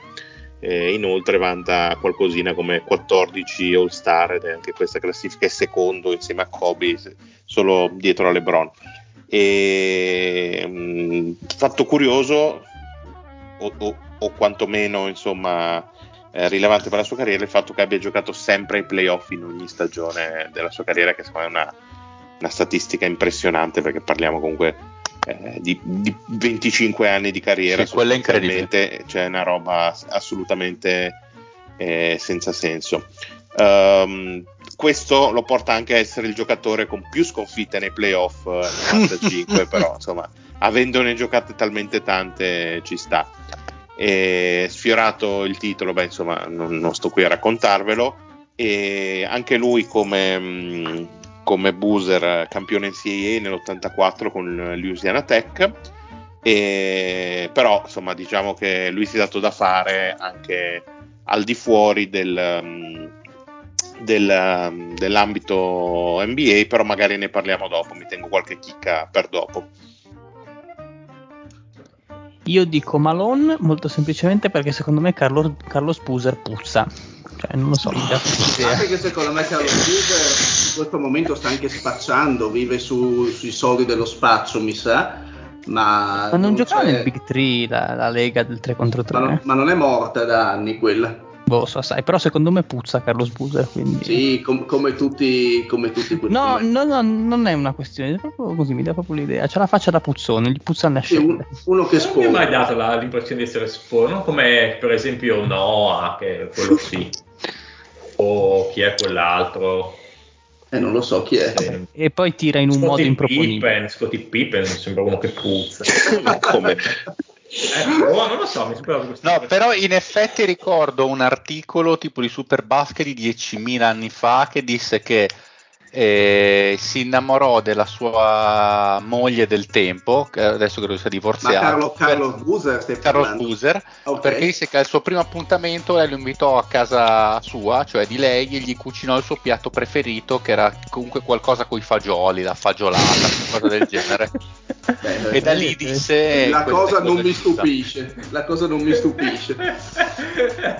Ho questo ricordo qui e anch'io ricordo di aver pensato minchia che puzzone che sei, ti piacciono tutte le cose che fanno scorreggiare come un satanasso. Fa le onde del letto con le lenzuola. Io il Fede che abbiamo le- filo rosso ci le- esatto, le accuse sono fondate. Bene, comunque per me passa Carmalone. Ma sì, sì, dai. contro Track Robinson. Allora, allora, andiamo con il nostro track Robinson, il buon eh, Leonard Eugene Robinson. Ehm, eh, diciamo che mh, l'hai messo perché comunque nelle sue due stagioni ha espresso probabilmente il meglio della sua carriera NBA, eh, per quanto solamente una, diciamo, completa, perché fu scambiato, credo, eh, a metà stagione nel 77 e mh, negli allora mh, New Orleans Jets e, e fu lì che mh, diciamo fu, fu All Star, fu All Star solo un'altra volta in carriera, ma si parla insomma eh, degli anni di Phoenix. Eh, giocatore che mh, fu uno dei primi a, a vincere la classifica dei rimbalzisti pur giocando in posizione da 4 che diciamo che per quegli anni era una cosa molto cioè, abbastanza rara e Forse non- lo facilitò aver giocato 44.4 minuti di media. Ecco, stavo per dirlo, quella stagione giocò una, una cosa spropositata che è una cifra che fa veramente spavento e i suoi numeri penso siano anche legati esatto a, quel, a, quella, mm, a questa statistica, quell'anno, quell'anno chiuse a 15,7 di media di rimbalzi, che insomma sono una cifra abbastanza spaventosa Ragguardevole. ragguardevole. E anche lui poco, poco da segnalare per l'extra, l'extra basket. E, mm, una nota di demerito molto grande è il fatto che sia stato un assistant coach di una squadra della California che da poco Mm. ha cambiato l'allenatore tra il 2009 e il 2012. Di cui non abbiamo parlato. Non, non c'è problema, ne parliamo magari settimana prossima, quando non ci sarò. E, mm, diciamo che è un giocatore eh, solido, eh, non appariscente, però non, eh, non esattamente un all-star e soprattutto eh, ha giocato talmente poco per- con, questa, con questa maglia, insomma parliamo di 125 partite, quindi poca roba. Eh, dall'altra parte Paul Millsap, eh, insomma giocatore che eh, ancora oggi milita in NBA, incredibilmente, insomma, eh, stiamo parlando di un di un giocatore che se non, non sbaglio ha bah, 36 anni, quel 37 pensavo. Sembra che giochi da 42 anni in NBA. E, effettivamente sì, perché comunque, comunque dal 2006 nella Lega è entrato appunto con, con Utah, eh, è stato scelto da Utah e ha giocato mh, 5 stagioni, o forse no di più, sette stagioni con Utah prima di essere scelto, eh, tradato ad Atlanta e mh, diciamo che è un giocatore molto sottodimensionato, molto anche moderno per i primi anni 2000. È un, è un, giocatore che già al college si è fatto notare per essere un rimbalzista eccezionale, tant'è che è stato miglior rimbalzista in CAA per tre anni di fila eh, ed è un fatto più unico che raro, infatti non c'è mai riuscito nessun altro neanche in stagioni non consecutive e per comunque un giocatore di quanto forse due metri, una ala forte di due metri, è un dato che fa capire la ferocia e la grande intelligenza tattica di questo giocatore. Uh, cose anche lui fuori dal campo, purtroppo questa settimana sono tutti dei bravi ragazzi. Eh, faccio notare che nel 2017 ha fatto causa alla moglie per l'affidamento dei quattro figli con tanto di test di paternità perché c'erano grossi sospetti su, è il primo che fa il test di paternità no, per dimostrare me, che sono suoi? Esattamente. C'era, c'era, il rischio che fosse andata con Kirilenko, sua moglie, no? Quindi... Eh, c'è, c'è, un forte sospetto. Il fatto, fatto che fossero alti 2,25 m e fossero biondi eh, gli era fatto venire qualche, qualche sospetto, però insomma diciamo che tra, tra, i due io vado con Milsa perché comunque eh, sette anni rispetto a 120 partite non, non, si possono neanche paragonare. Direi di sì, sì Millsap. Millsap, Millsap, sì. Millsap quindi, Malone, quindi. Allora, prima insomma, di dire insomma, chi sarà il campione, vado a citare qualche altro piccolo aneddoto su Carmalone che insomma magari vi farà cambiare idea se siete un po' indecisi sul voto. Sicuro. Allora, dovete sapere che è anche un grande affarista Carmalone, infatti... Già lì dà fastidio allo zio. esatto. Nel, esatto. Nello, nello, Utah è, è un diciamo che possiede tre, uh, tre diciamo così, uh, tre indicatevoli allora, allora, tre posti di un franchise detto Jiffy Lube, eh, che è sostanzialmente specializzato nel cambio dell'olio della macchina. Oh. E oltre a questo, eh, diciamo in compartecipazione nel franchise anche di Burger King, nello Utah e nello, nello Idaho. Quindi, insomma, un uomo d'affari. E curioso anche che nel, nei, insomma, nei, a metà anni 2000 fosse, fosse coproprietario con Stockton di una, um, di una concessionaria Honda, sempre nello Utah, però uh, ha deciso di vendere nel 2010, quindi insomma ha abbandonato questa pista, però insomma sapete che sono stati in affari oltre che sul campo insieme è una cosa molto, molto divertente. Eh, interessante anche un suo cameo in quel capolavoro di film del 2004 che si chiama Soul Plane, Pazzi in aeroplano, spero che l'abbiate visto un po' tutti, dove interpretava se stesso, capolavoro che annovera... capolavoro che annovera diversi attori di livello insomma da Oscar quali Kevin Hart, Snoop Dogg e Sofia Vergara. Ma no aspetta. Eh Sofia Vergara ho detto sì ho detto Sofia Vergara. Si è svegliato il fede hai detto Sofia Beh, Vergara però, si è svegliato il fede. Però l'highlight diciamo della vita di Carmalone non può che essere quello del 1998 quando a Bash at the Beach in coppia con Diamond Dallas Page affrontò nell'allora nella ormai defunta WCW il buon Hulk Hogan e Dennis Rodman in un match di coppia. E, e devo dire che avevo dei dubbi prima ma il fatto che eh, abbia lottato contro Hulk Hogan eh, me, me, lo piazza direttamente però non proprio... c'è quelle cose che danno fastidio allo zio tipo qualche fondo cristiano. Enti caritatevoli esatto. che lo fanno solamente arricchire. Ma ho detto Bash at the Beach ma scusate ma cioè, di cosa stiamo parlando? Del, del, del nulla. Credo cioè, che si sia preso a pizza anche con Shaq. Vabbè ma chi vabbè ma quelle cose ragazzate insomma ma no no proprio sul ring Ma ragazzate anche quelle, ma ragazzate.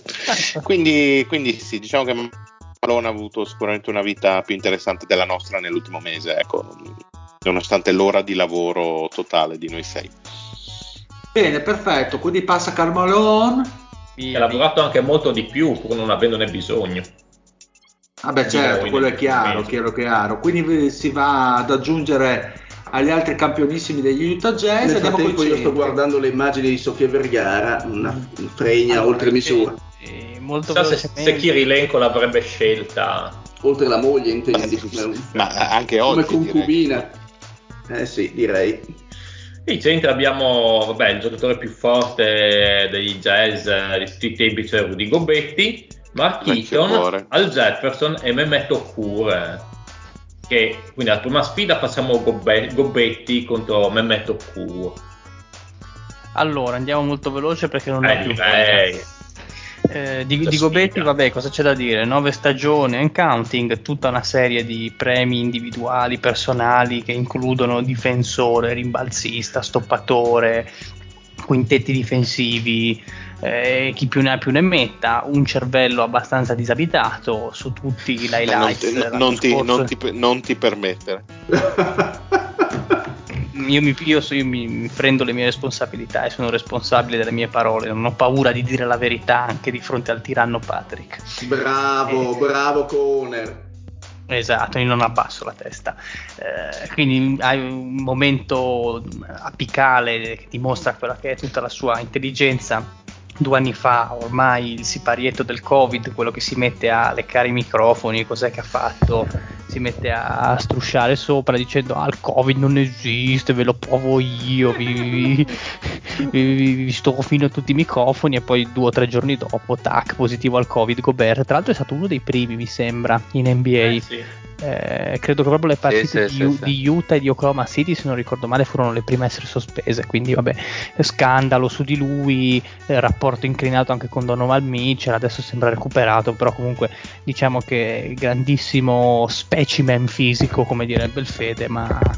mm, la testa è un, po', è un po' quella che è, comunque non ne parliamo, 12 punti di media, 11 rimbalzi, due stoppate di media partita, comunque un bel centrone stile jazz come gli sono sempre piaciuti a loro, no? Quelli, Hai dimenticato due- le statistiche importanti, cioè 0,65 fanta punti al minuto. Ma infatti, infatti stavo proprio dicendo che grandissimo giocatore, ineccepibile, l'unico problema è che è il centro titolare di quella squadra derelitta che sono i Phoenix Suns della Dynasty e quindi questo mi fa Stiamo assolutamente... tornando, merde. Ma, Esatto. ma magnate tranquilli. E...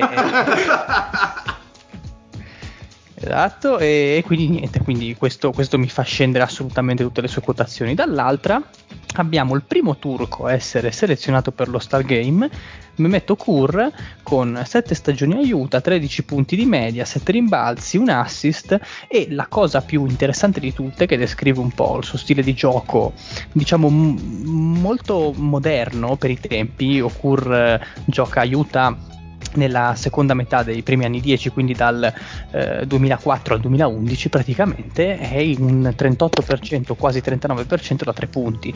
Quindi questo ci fa capire che tipo di lungo fosse, ovvero uno capace di aprire il campo con un discreto tocco e con tendenze quasi barnianesche per, eh, per- per- per fare un paragone veramente scomodo e veramente ingombrante. Chiamata allo Stargame ovviamente non con la votazione popolare, ma semplicemente per eh, sostituire eh, le assenze di Allen Iverson e Steve Nash. Venne chiamato insieme a Ray Allen. Mm, Da un punto di vista del, ehm, della vita fuori dal campo si ripete un po' il leitmotiv delle- dei giocatori di Utah perché onestamente non è che ci sia tutta questa eh, frivolezza, tutte queste cose su cose piccanti da dire. Sappiamo che è sposato con l'ex Miss Turchia tal Yeliz Chalistan. Chaliskan, non ho idea di come si chiami. Eh, gli amici turchi mi scuseranno. Prego? Vecchio cuore. Uzumaki Khan. Mamma, non Uzumaki nominare Khan, però sì, il esatto. cuore, cioè, quei sentimenti non si scherza però ragazzi, eh.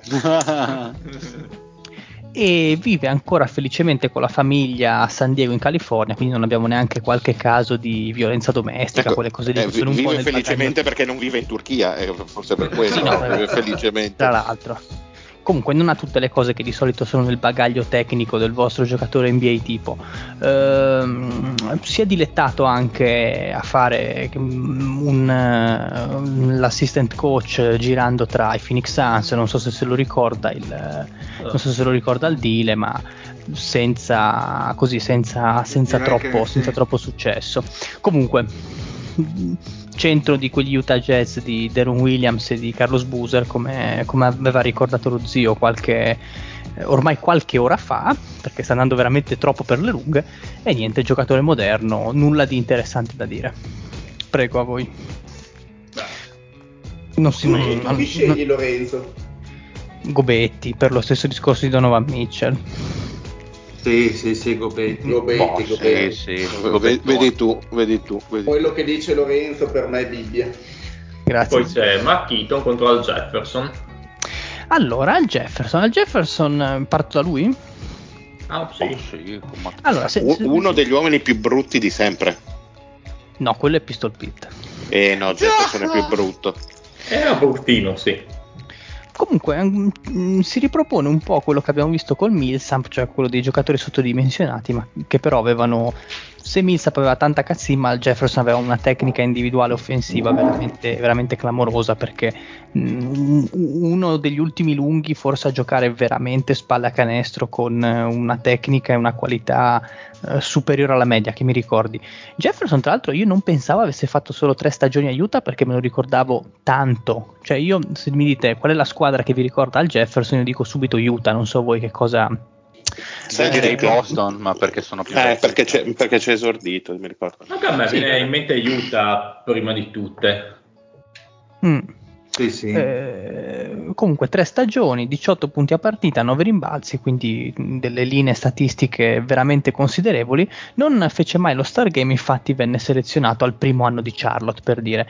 Eh, Venne chiamato per sostituire Boozer e niente, sostanzialmente diciamo che si inserì in, una, mh, in un momento abbastanza sfortunato per i Jets, in un momento di transizione in cui andavano dal Utah Jets di Deron Williams e Carlos Boozer che cercavano di ricostruire, fecero credo un anno ai playoff um, dove vennero battuti 4-0 dagli Spurs, una roba del genere. Nulla di che, comunque un centro educatissimo, appena 2,08 m, però come vi dicevo un gioco offensivo eh, veramente notevole con un range che aumentava sempre col passare delle stagioni perché metteva sempre qualcosa a livello proprio di tiro. Anche lui si andò a spiaggiare nel, nel cimitero degli elefanti della Big Tree, però nulla di interessante anche fuori dal, fu- fuori dal campo. Onestamente non ho, non ho alcun, eh, alcun tipo di aneddoto, alcun tipo di cosa interessante, anche perché è sempre sembrato anche lui molto, molto casa e chiesa. Per quanto riguarda invece Mark Eaton, Mark Eaton, mh, senza fare spoiler, eh, Jefferson è per empty calories? Sì, può essere, può essere, assolutamente. Lo dice un hater qui che se ne sta andando, quindi possiamo parlare male di lui. Eh, Mark Eaton, un po' forse il simbolo di questi Utah Jets, perché gioca 11 stagioni in NBA e 11 stagioni agli Utah, Z- agli Utah Jets con delle statistiche che secondo me non rivelano quello che è stato il suo vero impatto in campo, in particolare sul, sul lato difensivo, perché comunque 6 punti a partita, 7 rimbalzi, un assist e forse il dato che risalta più di tutti sono le 3,5 stoppate. E da qui si può capire che tipo di giocatore fosse, un giocatore che eh, qualsiasi guardia avversaria aveva paura di affrontare perché inevitabilmente ti modificava quello che era il modo di fare il tiro, perché era uno stoppatore di primo livello, uno che Merda. eh, il pitturato lo difendeva e come, uno star Perché, game- perché era basso, tra l'altro, no? Quindi sì, credo veniva- fosse 2,25 m, una roba del genere. Tra l'altro, proprio su Mark Eaton c'è questo aneddoto qua in cui lui. Eh, lui non iniziò a giocare subito a basket, lui inizialmente faceva il meccanico in questa ditta, mm, ditta di famiglia mm, dove l'avevano messo appunto a sistemare motori, lo nota eh, il, eh, eh, l'ho nota Leiden se non mi ricordo male, era l'allenatore dei Jets a quel tempo. E comunque con, il solito discorso ai centimetri non si possono insegnare, così vieni qua che ti rende un giocatore NBA, lo mise al centro di questi Utah Jazz e per anni fece e disfece come volle, vincendo quattro volte il titolo di miglior stoppatore, 5 all defensive, 2 defensive player of the year. 5.6 stoppate di media nell'85. Esatto, e credo che tuttora sia al secondo posto il time per stoppate. Volete provare a indovinare che è il primo? O... Non ho capito, scusami. È, è al secondo posto il time per numero di stoppate date.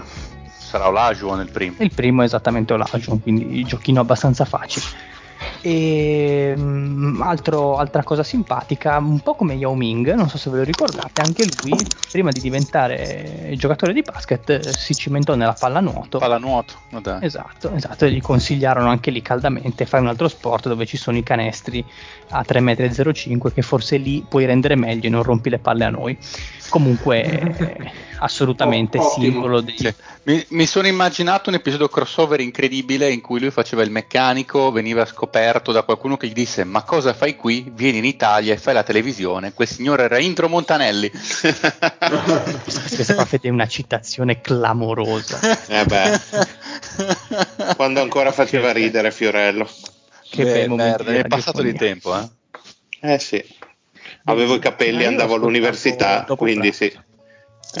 Eh, E facevi dei corsi di indubbio valore artistico, oserei dire. assolutamente sì. Comunque simbolo degli Utah Jazz anche qui. Ah, tra l'altro Mark Eaton eh, credo che sia l'unico di questi quanti sono 20 giocatori che abbia nominato che sia mancato, a parte vabbè l'innominabile. Eh, perché mh, non so se ve lo ricordate, comunque a maggio dell'anno scorso venne silurato mentre faceva un giro nel- con la sua amata bici. Tra l'altro, silurato a un isolato da casa mentre stava. Mamma mia che sfiga, povero uomo. Sì, Eh. sì, sì, sì, sì. Non se lo meritava e quindi anche per questo mi sento di dare il mio voto totale assoluto al buon Mark Eaton. Condivido. Condivido. Sì, Via. direi di mandarlo in finale contro Gobetti. Dove stravince chiaramente Mark Eaton per me. Senza- Ma non dire eresie, bravo, Ma esatto, sì, tienitelo per sì. te. No, beh, dai. Allora, Gobetti è un difensore assolutamente superiore, più mobile di Eaton. Ma Eaton, Eaton eh, ma stava è- con le regole di un tempo dove stava lì a camperare in area, va bene, però Ma non io, do- assolutamente io seguo sempre le parole di Lorenzo. Bravo, io, io non voterò mai un giocatore di una squadra avversaria. Bravissimo. Eaton tutta la vita. Madonna, che mia, astico. Che, pover- Ma- che povertà. Eh sì, mamma Mark io sono in dubbio, cazzo, perché a me Ito- eh, Mark Eaton è sempre piaciuto un sacco, porca boia. No, ma comunque parlando seriamente, lasciando forse proprio per un discorso di, di simbolo, comunque magari Gobert diventerà il nuovo Mark Eaton a livello di, di percezione, così però, cavolo, questo ha sempre, cioè, l'ha fatto anche Gobert fino ad adesso, però questo proprio è stato, stato una colonna dei Jazz e li ha portati da essere una squadra da 20 vittorie, cioè n- n- non è che li ha portati lui, ha visto i Jazz in tutta la loro trasformazione dall'essere una squadra da 20 vittorie fino ad arrivare agli inizi di Stockton Malone e andare ai playoff. Vedila così. Cazzo che no. Eh, è difficile. Beh dai, cazzo che si è fatto anche uno star tra l'altro il buon Eaton, quindi... Sì. Ma anche se vai a vedere quello, Gobetti anche degli All NBA. Sì, sì. No, allora, Era ha, più, una- ha più- ha più anni di militanza eh, il buon Mark Eaton. Io comunque Ma come, come difensore rotondo credo sia un pochettino più completo Gobert. Sì, eh, vabbè, anche perché. Eaton era una scopa, cioè lo toglievi dal. Eh. mm, lì, lì dalla restricted e boh cosa ti faceva Gobetti un leggermente più mobile dai più mo- però sono anche figli del loro tempo non era richiesto Certo, Eaton certo. di fare quel lavoro No, dai, devo dire che nonostante. Cioè, mi, mi- mi piace molto di più Mark Eaton, però probabilmente come giocatore è non solo più attuale, che può, non voler- che può anche voler non dire niente, potrebbe anche non, non voler dire niente, però eh, credo sia più traslabile in qualunque epoca NBA Rudy Gobert. Effettivamente, non è assolutamente neanche lontanamente il- lo stoppatore che è Mark Eaton, però tutto il resto comunque è più mobile, segna di più, cioè, perché comunque anche solo come oggetto di scarichi di alley-oop è molto più mobile, quindi riesce a concludere meglio le... Dio, se fai il discorso di altri. traslare giocatori in un'epoca o un'altra, come dicevi prima, Gobert sicuramente sarebbe un giocatore che riuscirebbe ipoteticamente a essere un nuovo Marchito, ma Marchito non credo che eh, possa valere un Gobert messo nel contesto odierno, sarebbe Ma un troppi limiti giocatore offensivi, Marchiton era un minus offensivamente. Difensivamente potrebbe essere, potrebbe essere stato un grosso plus, ma offensivamente. Era troppo immobile, troppo lento, con troppa poca tecnica, contava solo sulla stazza, che ce n'aveva tanta, ma sì, a livello di giocatore giocatore non era questo, questo ben di Dio, sinceramente. Quindi il Dai. Fede ha detto Gobert, Gobert, giusto? dai, con Mario? dolore, ma Gobert. Siamo due Eh, Hilton. Due- Gobert, Gobert. due Gobert, tre Gobert, Dile dice Gobert, andiamo tutti a casa. Perfetto. Perfetto, basta. Quindi abbiamo Stockton, Don- Donovan Mitchell, Adrian Dantley, Carmalone e Rudy Gobetti che fanno il quintetto degli Utah. Boh. Niente male, niente male. Sì, Bene. non niente male direi. Interessante. Bene ragazzi, co- volete parlare di Ma anche no, di qualcosa? Ma c'era secondo me qualche domanda arrivata in redazione? Quella Veloce. due ore. Vabbè, un paio. un attimo no. dei Kings, Ma sì, dai. No, no, no, chiudiamo, dai, Ma chiudiamo. parliamo, parliamo dei Kings, parliamo di questo. Chiudiamo, chiudiamo, Walton. chiudiamo. Ma sei stato tardi tu a vomitare sul parquet dei Kings, giusto così per capire. No, perché insomma io, come sanno tutti, non vomito mai, però eh, diciamo che la squadra n- non stava vivendo un momento felicissimo, ecco, diciamo così, un eufemismo. Diciamo che le- l'effetto naturale di vedere giocare i Kings è stato quello. Eh beh, diciamo di sì. Mm. Bene o male, come direbbe un mio amico, insomma, no. Esatto. La stagione stava già andando a sud dopo un inizio promettente. Walton, eh, diciamo così, non ha mai brillato per, eh, per le sue doti di head coach. Ce ne siamo accorti forse un po' tardi. Ottima la mossa di prendere un giovane in rampa di lancio come Gentry, che Sì, insomma era già assistente coach. Sì, quindi- Ottima scelta. Sì, hanno, sì, sì, voluto, no, sono- hanno voluto rischiare. Hanno rischiato, esatto, sì, sì, hanno preso un giovane veramente in rampa, ne sentirete parlare del buon Albin. Beh, però Gentry, voglio dire, ha sempre fatto bene con squadre già costruite, eh? Si voglio dire. Sì, sì. Il problema è che noi non siamo neanche costruiti. Cioè, Ma questo lo dici tu, lo costru- costruirà lui. Adesso rivitalizza il Bagley. beh, au- auguri. Io tra l'altro zio, vabbè adesso non voglio tirare al fede, però mh, sentendo parlare di Bagley ho un po' lo spettro Bagley per Jalen Green, però vabbè questa è un'altra storia. Eh? Scusa, ma fammi il piacere, piacerissimo. No, eh, de- Fede, c'ho paura, Eh, c'ho paura. eh, sì, no, sì. ma vai, vai tranquillo, stiamo facendo prove tecniche di dominanza, non ti preoccupare. Ma io, io mi cago un po' sotto e sono un po' No, ma anche, no, ma a parte gli scherzi, cioè, ma- magari ci può stare che diventi meno di quello che si pensava, quello che ci sta, però abbi pazienza, cioè Bagley ora come ora, cioè, è, il- è la cricca sotto le unghie sporche dei piedi del Ciccio, cioè, Però è la, Fede è lo- la lo lo- sulla cappella. Ecco, però cioè, Fede lo paghiamo io lo zio, non te, quindi il dubbio è legittimo. eh, ho capito, ma è nella mia squadra reale, il dubbio è legittimo. Vabbè, ma quello adesso- se ne frega è secondario. Cioè, è devastante sta roba che la Dynasty vale più delle PA reale, cosa peraltro assolutamente vera. Eh, tra l'altro. Ne riparleremo il prossimo anno, mi sa. va? Prego Mario, scusami, ti abbiamo interrotto. No, no, sostanzialmente c'era poco altro da aggiungere. Eh, eh, vediamo adesso se ci sarà la svolta. Eh, non mi sembra che ci siano i prodromi per, per una rinascita, ecco, però non si sa mai. Insomma, il play-in è ancora alla portata, la rosa, tutto sommato, il roster non è poi così nauseabondo, c'è qualcuno che sta anche overperformando, tipo, tipo Barnes, e- però insomma diciamo che ci vorrebbe il miglior Fox e, e qualche e diciamo una mano a rimbalzo sarebbe gradita ecco perché continuiamo Eh, a Fox, faticare molto in difesa Io, io non vorrei dire, ma ho l'impressione che Fox alle altre cose stia soffre- sia uno di quelli che sta soffrendo il cambio di pallone. Io ho questa impressione qua.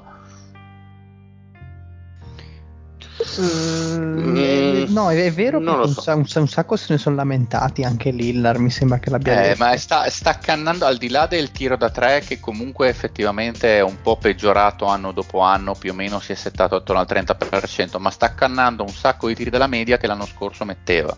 Anche Trey Young mi sembra. Trey Young, vabbè, soffre anche per le questioni di fischi un pochino Esatto, più. dei liberi. Sì, ma, ma lì pian piano adesso secondo me si riadattano e trovano una via di, di mezzo che comunque non è facile quando cambia il regolamento capire Certo. e adeguarsi, quindi probabilmente sono stati conservativi dall'altra parte e adesso pian piano stanno iniziando a, a fischiare in trovare maniera più quadra. equilibrata. Esatto, esatto, Mm. perché adesso nel dubbio secondo me non fischiavano, ingoiavano. Giustissimo. Mm, Ma, non- ma non perché, plaudono. dici della, perché dici della palla e Fox?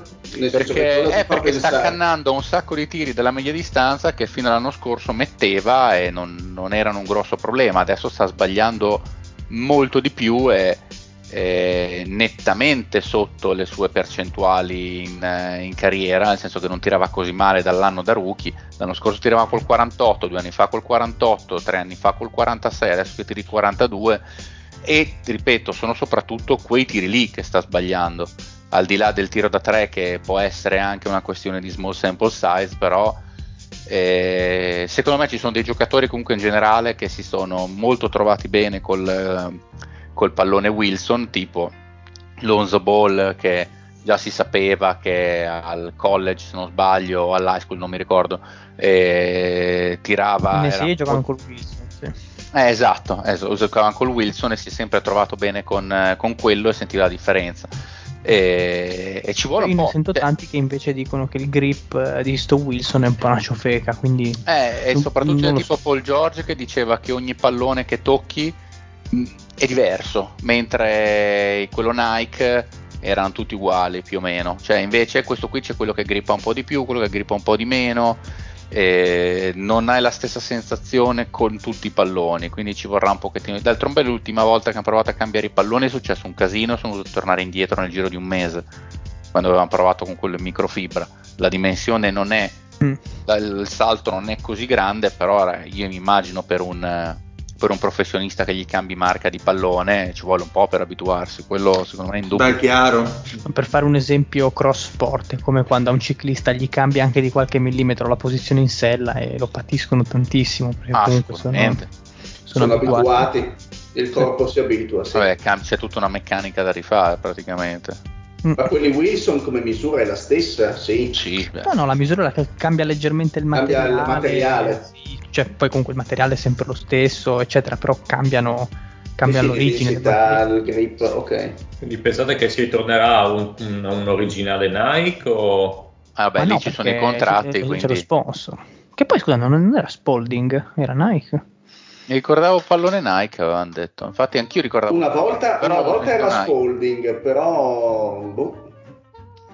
Se Mi ricordavo pallone Nike, forse Non credo che ci siano i presupposti. È vero che tanti giocatori si sono lamentati, ma non è che c'è stato proprio ricordo, no, un sollevamento di popolo. Mm. Sì, anche i giocatori dei Suns si erano lamentati, ma hanno detto sì, è solo questione di abitudine. Eh, So in un'intervista Booker ha detto che sì, in effetti il grip è diverso, però è solo una questione di abitudine, quindi in realtà magari dà fastidio, ma non proprio così tanto da dover far marcia indietro. Eh, ovviamente pallone Spalding, eh, il, il- il- mi sono Ah, ecco, era la maglietta sembrava. che le Nike, mi sono avuto Mm. un brain Ah, fart. ok. No, confuso, Bene, no, pallone della eh, Spalding. abbiamo un'altra domanda veloce, poi chiudiamo. No, no, se volete possiamo chiudere. siamo- E allora chiudiamo, direi. Allora chiudiamo. Con qualche domandina one shot, qualcosa da fare molto... Sì. Eh, Lorenzo non vuole andare Dai, Anna. eh, voi che siete ricchi, avete il League Pass, ditemi quali commentatori vi piacciono. E Vabbè, chi ci fate- pone questa domanda? Oh, una banda così. Ah, una domanda così. Fai tu. Perché Qua a me la- qua me la- me che la non servi- ti piacevano tanti Me la, servi fa. su, me la servi su un piatto d'argento questa però. Dillo. Eh beh, eh beh. Ma scusa, Sua Maestà, la- l- lo stile fatto L'unico. persona, l'unico inimitabile Mike Breen. E a parte lui, A me piace molto quello di Miami. Sono molto... me piacciono- a me piacciono- l'analista o, il, o la prima voce? La prima voce, la prima voce. Ah, ok. A me piacciono invece la combinazione dei due di Toronto, perché Ma sono... dai. Sì. Oh, vero. Quando gridano i nomi dei giocatori a canestro realizzato, No, ma anche, ma anche per la modalità che hanno di parlare durante le partite, nel senso eh, sono chiari, eh, spiegano bene, e mi piacciono A sinceramente. me ha sempre fatto incazzare, fanno quei gridolini ogni tanto. Boh, non lo so, quelli forse un po' proprio quelli che mi piacciono Eh, meno. e invece a me piacciono abbastanza. Non mi Po- piacciono di dire che a me piacciono quelli degli, piace- piacciono quelli degli Charlotte Hornets, che tra l'altro sono Sì, quelli anche, anche, anche loro, sì. Son, A me piacciono carichi, hanno una bella chimica, ma Sì. i migliori di tutti comunque eh, sono i Nate Duncan e l'altro tipo che fanno i Che i loro palle, commenti. Che Ero palle. certo che avrei triggerato il Lorenzo. Che palle. No, allora, se volete, una se volete invece una coppia che Ah. tatticamente vi spiega la partita, non so se il Mario mm, ci ha mai fatto caso, quelli di Sacramento Kings sono molto molto preparati sull'aspetto Sì, proprio... a, a differenza della squadra, Non Ma come il. Nate Duncan, però lui sì che E ancora no! Non pensi sei un bastardo. Ma scusate, ma solo io ho dell'astio nei confronti del Nate Duncan, che considero un uomo fastidiosissimo con un No, tono di voce da No, su- a me non No, dispiace eh, No, no, è strafastidioso, sembra che, non so, si sia ingoiato il suo stesso pomo d'Adamo quando parla, nel senso che Mamma ha la gola bloccata. So we're back. Non so, sembra che cazzo ne, che cazzo ne so, il Sandro Ciotti sembra, porca puttana. Sarà, Eh. sarà un po' tiroideo così. Sì, Per- sì, grande. tiroideo. Nessuno Chiama dice- 805. a nessuno piace Doris Burke. No, No, ma noiosissimo. No, no, Cioè, allora, Sì, sì, quasi quasi eh, come eh, bordocampista, ma- ma come, come Sì, no, telecronista esatto. è penso la peggiore Sì, di sì, la più noiosa di tutte. Io, io devo dire No, che sulla, sulla TV nazionale... Che così una palla. Sì. No, ha ragione no, ci come bordocampista pro- ci sta. era una provocazione, ovviamente. Vabbè, ma come bordocampista, scusate, ma basta un niente. che Sì. Adesso che tu dirai deve essere figa, non importa un cazzo che sappia fare la giornalista, basta che Ma abbia dopo tanti anni vedo che hai imparato come si vive, zio, bravo. Scusa zio, non vedo perché dovrei dirlo. Io l'ho pensato e tu l'hai detto, perché devo ripetere ciò che hai già detto tu. Mi sembrava No, scontata la risposta. Ma infatti Ma io c'è l'Oldridge, sopra- quella gente lì è di un'inutilità incredibile. Mamma E mia. invece Paz tu? Scusa. Mi piace. Sì. Ma mm, sì, penso quelli dei Kings mi sono piaciuti. Ehm, anche Charlotte. Ehm, non mi piacevano tanto quelli di Phoenix. Non so perché mi sto un po' sulle palle. Kevin Ray e Eddie Johnson. Sì, po', cioè non, non sulle palle, un po' X, però boh, magari. Ehm, quelli sì, dai. Ma abbastanza, in generale, mh, trovo abbastanza soddisfacenti. Magari alcuni sono più preparati, come appunto diceva quello dei Kings, secondo me sono ben preparati, altri Mark invece Jones. si vede che non va un po'. Si chiama quello dei Kings. Mark Jones, invece l'analista. Ah no, pensavo Kings, dicessi Mark Jackson. e No. Michael Jackson. No, io invece io non eh, sopporto quelli faziosi, tipo Houston sono faziosissimi, Boston. Lakers, Boston, Eh, Vabbè, Boston. mm, anche Beh, Chicago Houston devono essere faziosi in cosa. Houston non è tanto piacevole. Ma come analista c'è Scalabrin per eh, Boston Celtics. Mhm. Sì, Ecco, Un grande il White Mamba. Mm. sì, ma non è granché, secondo me. cioè, E gli Atlanta Hawks con l'analista che è Dominic Wilkins, com'è lui?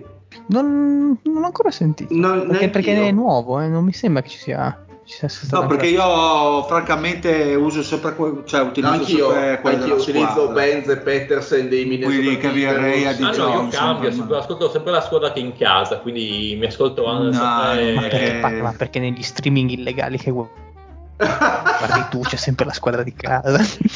Probabile. Grande verità. È molto... Comunque ragazzi a me manca così tanto il mio Bill Worrell per eh, gli Houston Rockets che era il, l'annunciatore principale, quello che ci ha guidato dal 1980, cazzo, quello degli anni del titolo. Non ha mai capito niente di pallacanestro, di una facilità incredibile, ma che voce proprio del sud vera texana, fantastico, fantastico, porca boia, mi manca da impazzire, non si può capire. Proprio quel coglione a cui vuoi bene. In generale mi sembra che la qualità sia un po' migliorata negli ultimi anni rispetto Sì, è vero. a quelli precedenti. Sì, che sono erano molto più attenti, pipate, secondo me. molto- Sono- sono anche più divertenti secondo me rispetto a qualche anno fa. Li No, trovo un pochino sì, più divertenti. Meno, meno fastidiosi. Sono molto più sì. compo- competenti, sarà che comunque adesso hai tante cose su schermo, quindi riesci un attimino ad avere una, un'idea un po' più Chi è che non sopporta gli announcer dei Cleveland Caps? Non so Eh, sono abbast- Non mi sono, sono abbastanza non mi fast- sono- A me, fa- a me dava fastidio il pelatone, quello degli Osticare. Spurs. Ma Parole dure Ah, scusa, tue no, però. quello dei Cavs, Ah. cioè quello dei Cavs. quello degli Quello Spurs. dei Cavs non ho presente adesso perché non ascolto una- un commento di una loro il, partita. colo- da- il color commentator è veramente fastidioso. No, io me li ricordo con LeBron, che erano fastidiosi. Che poi Austin Carter. Dei, dei lecchini allucinanti. Vabbè. Sì, sì. Va bene, dai, andiamo in chiusura, Perfetto. ragazzi. Anche perché qua Us- facciamo i fenomeni, che facciamo Esatto. cose, non capiamo una mazza di quello che Beh, chiaro, chiaramente. Tranne coach Bartolucci. Beh, quello è il numero uno. Quindi Idolo. salutiamo il primo di tutti, ovvero Lorenzo, numero uno, grande. Buonasera a tutti, domani vado a far serata con Mike Brin, eh, in- così, si- sigari, whisky, roba di classe. Eh, che bello. Un saluto al Fede, il Bigolonzo numero uno. Bella rega, alla prossima. Un saluto al Pat, grandissimo. Ciao a tutti. Un saluto allo zio. Adesso prendo la macchina e vado da- ad aprire un ente caritatevole anch'io, così Bravo. mi unisco al gruppo. Ultimo, ma non ultimo nella vita, ovvero il Marione. Buona serata a tutti, soprattutto a quelli che lottano in federazioni di wrestling. Ciao mitici. Grandissimo. Un saluto anche dal dealer alla Procher. Un salutino anche al maroccano che è intervenuto.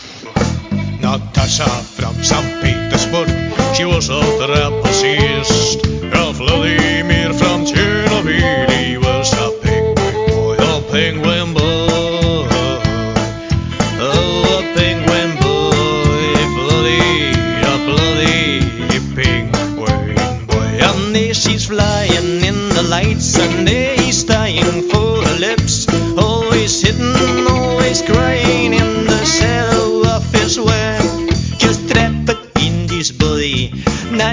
Natasha never look at me, but this night I've got a blame. There's nothing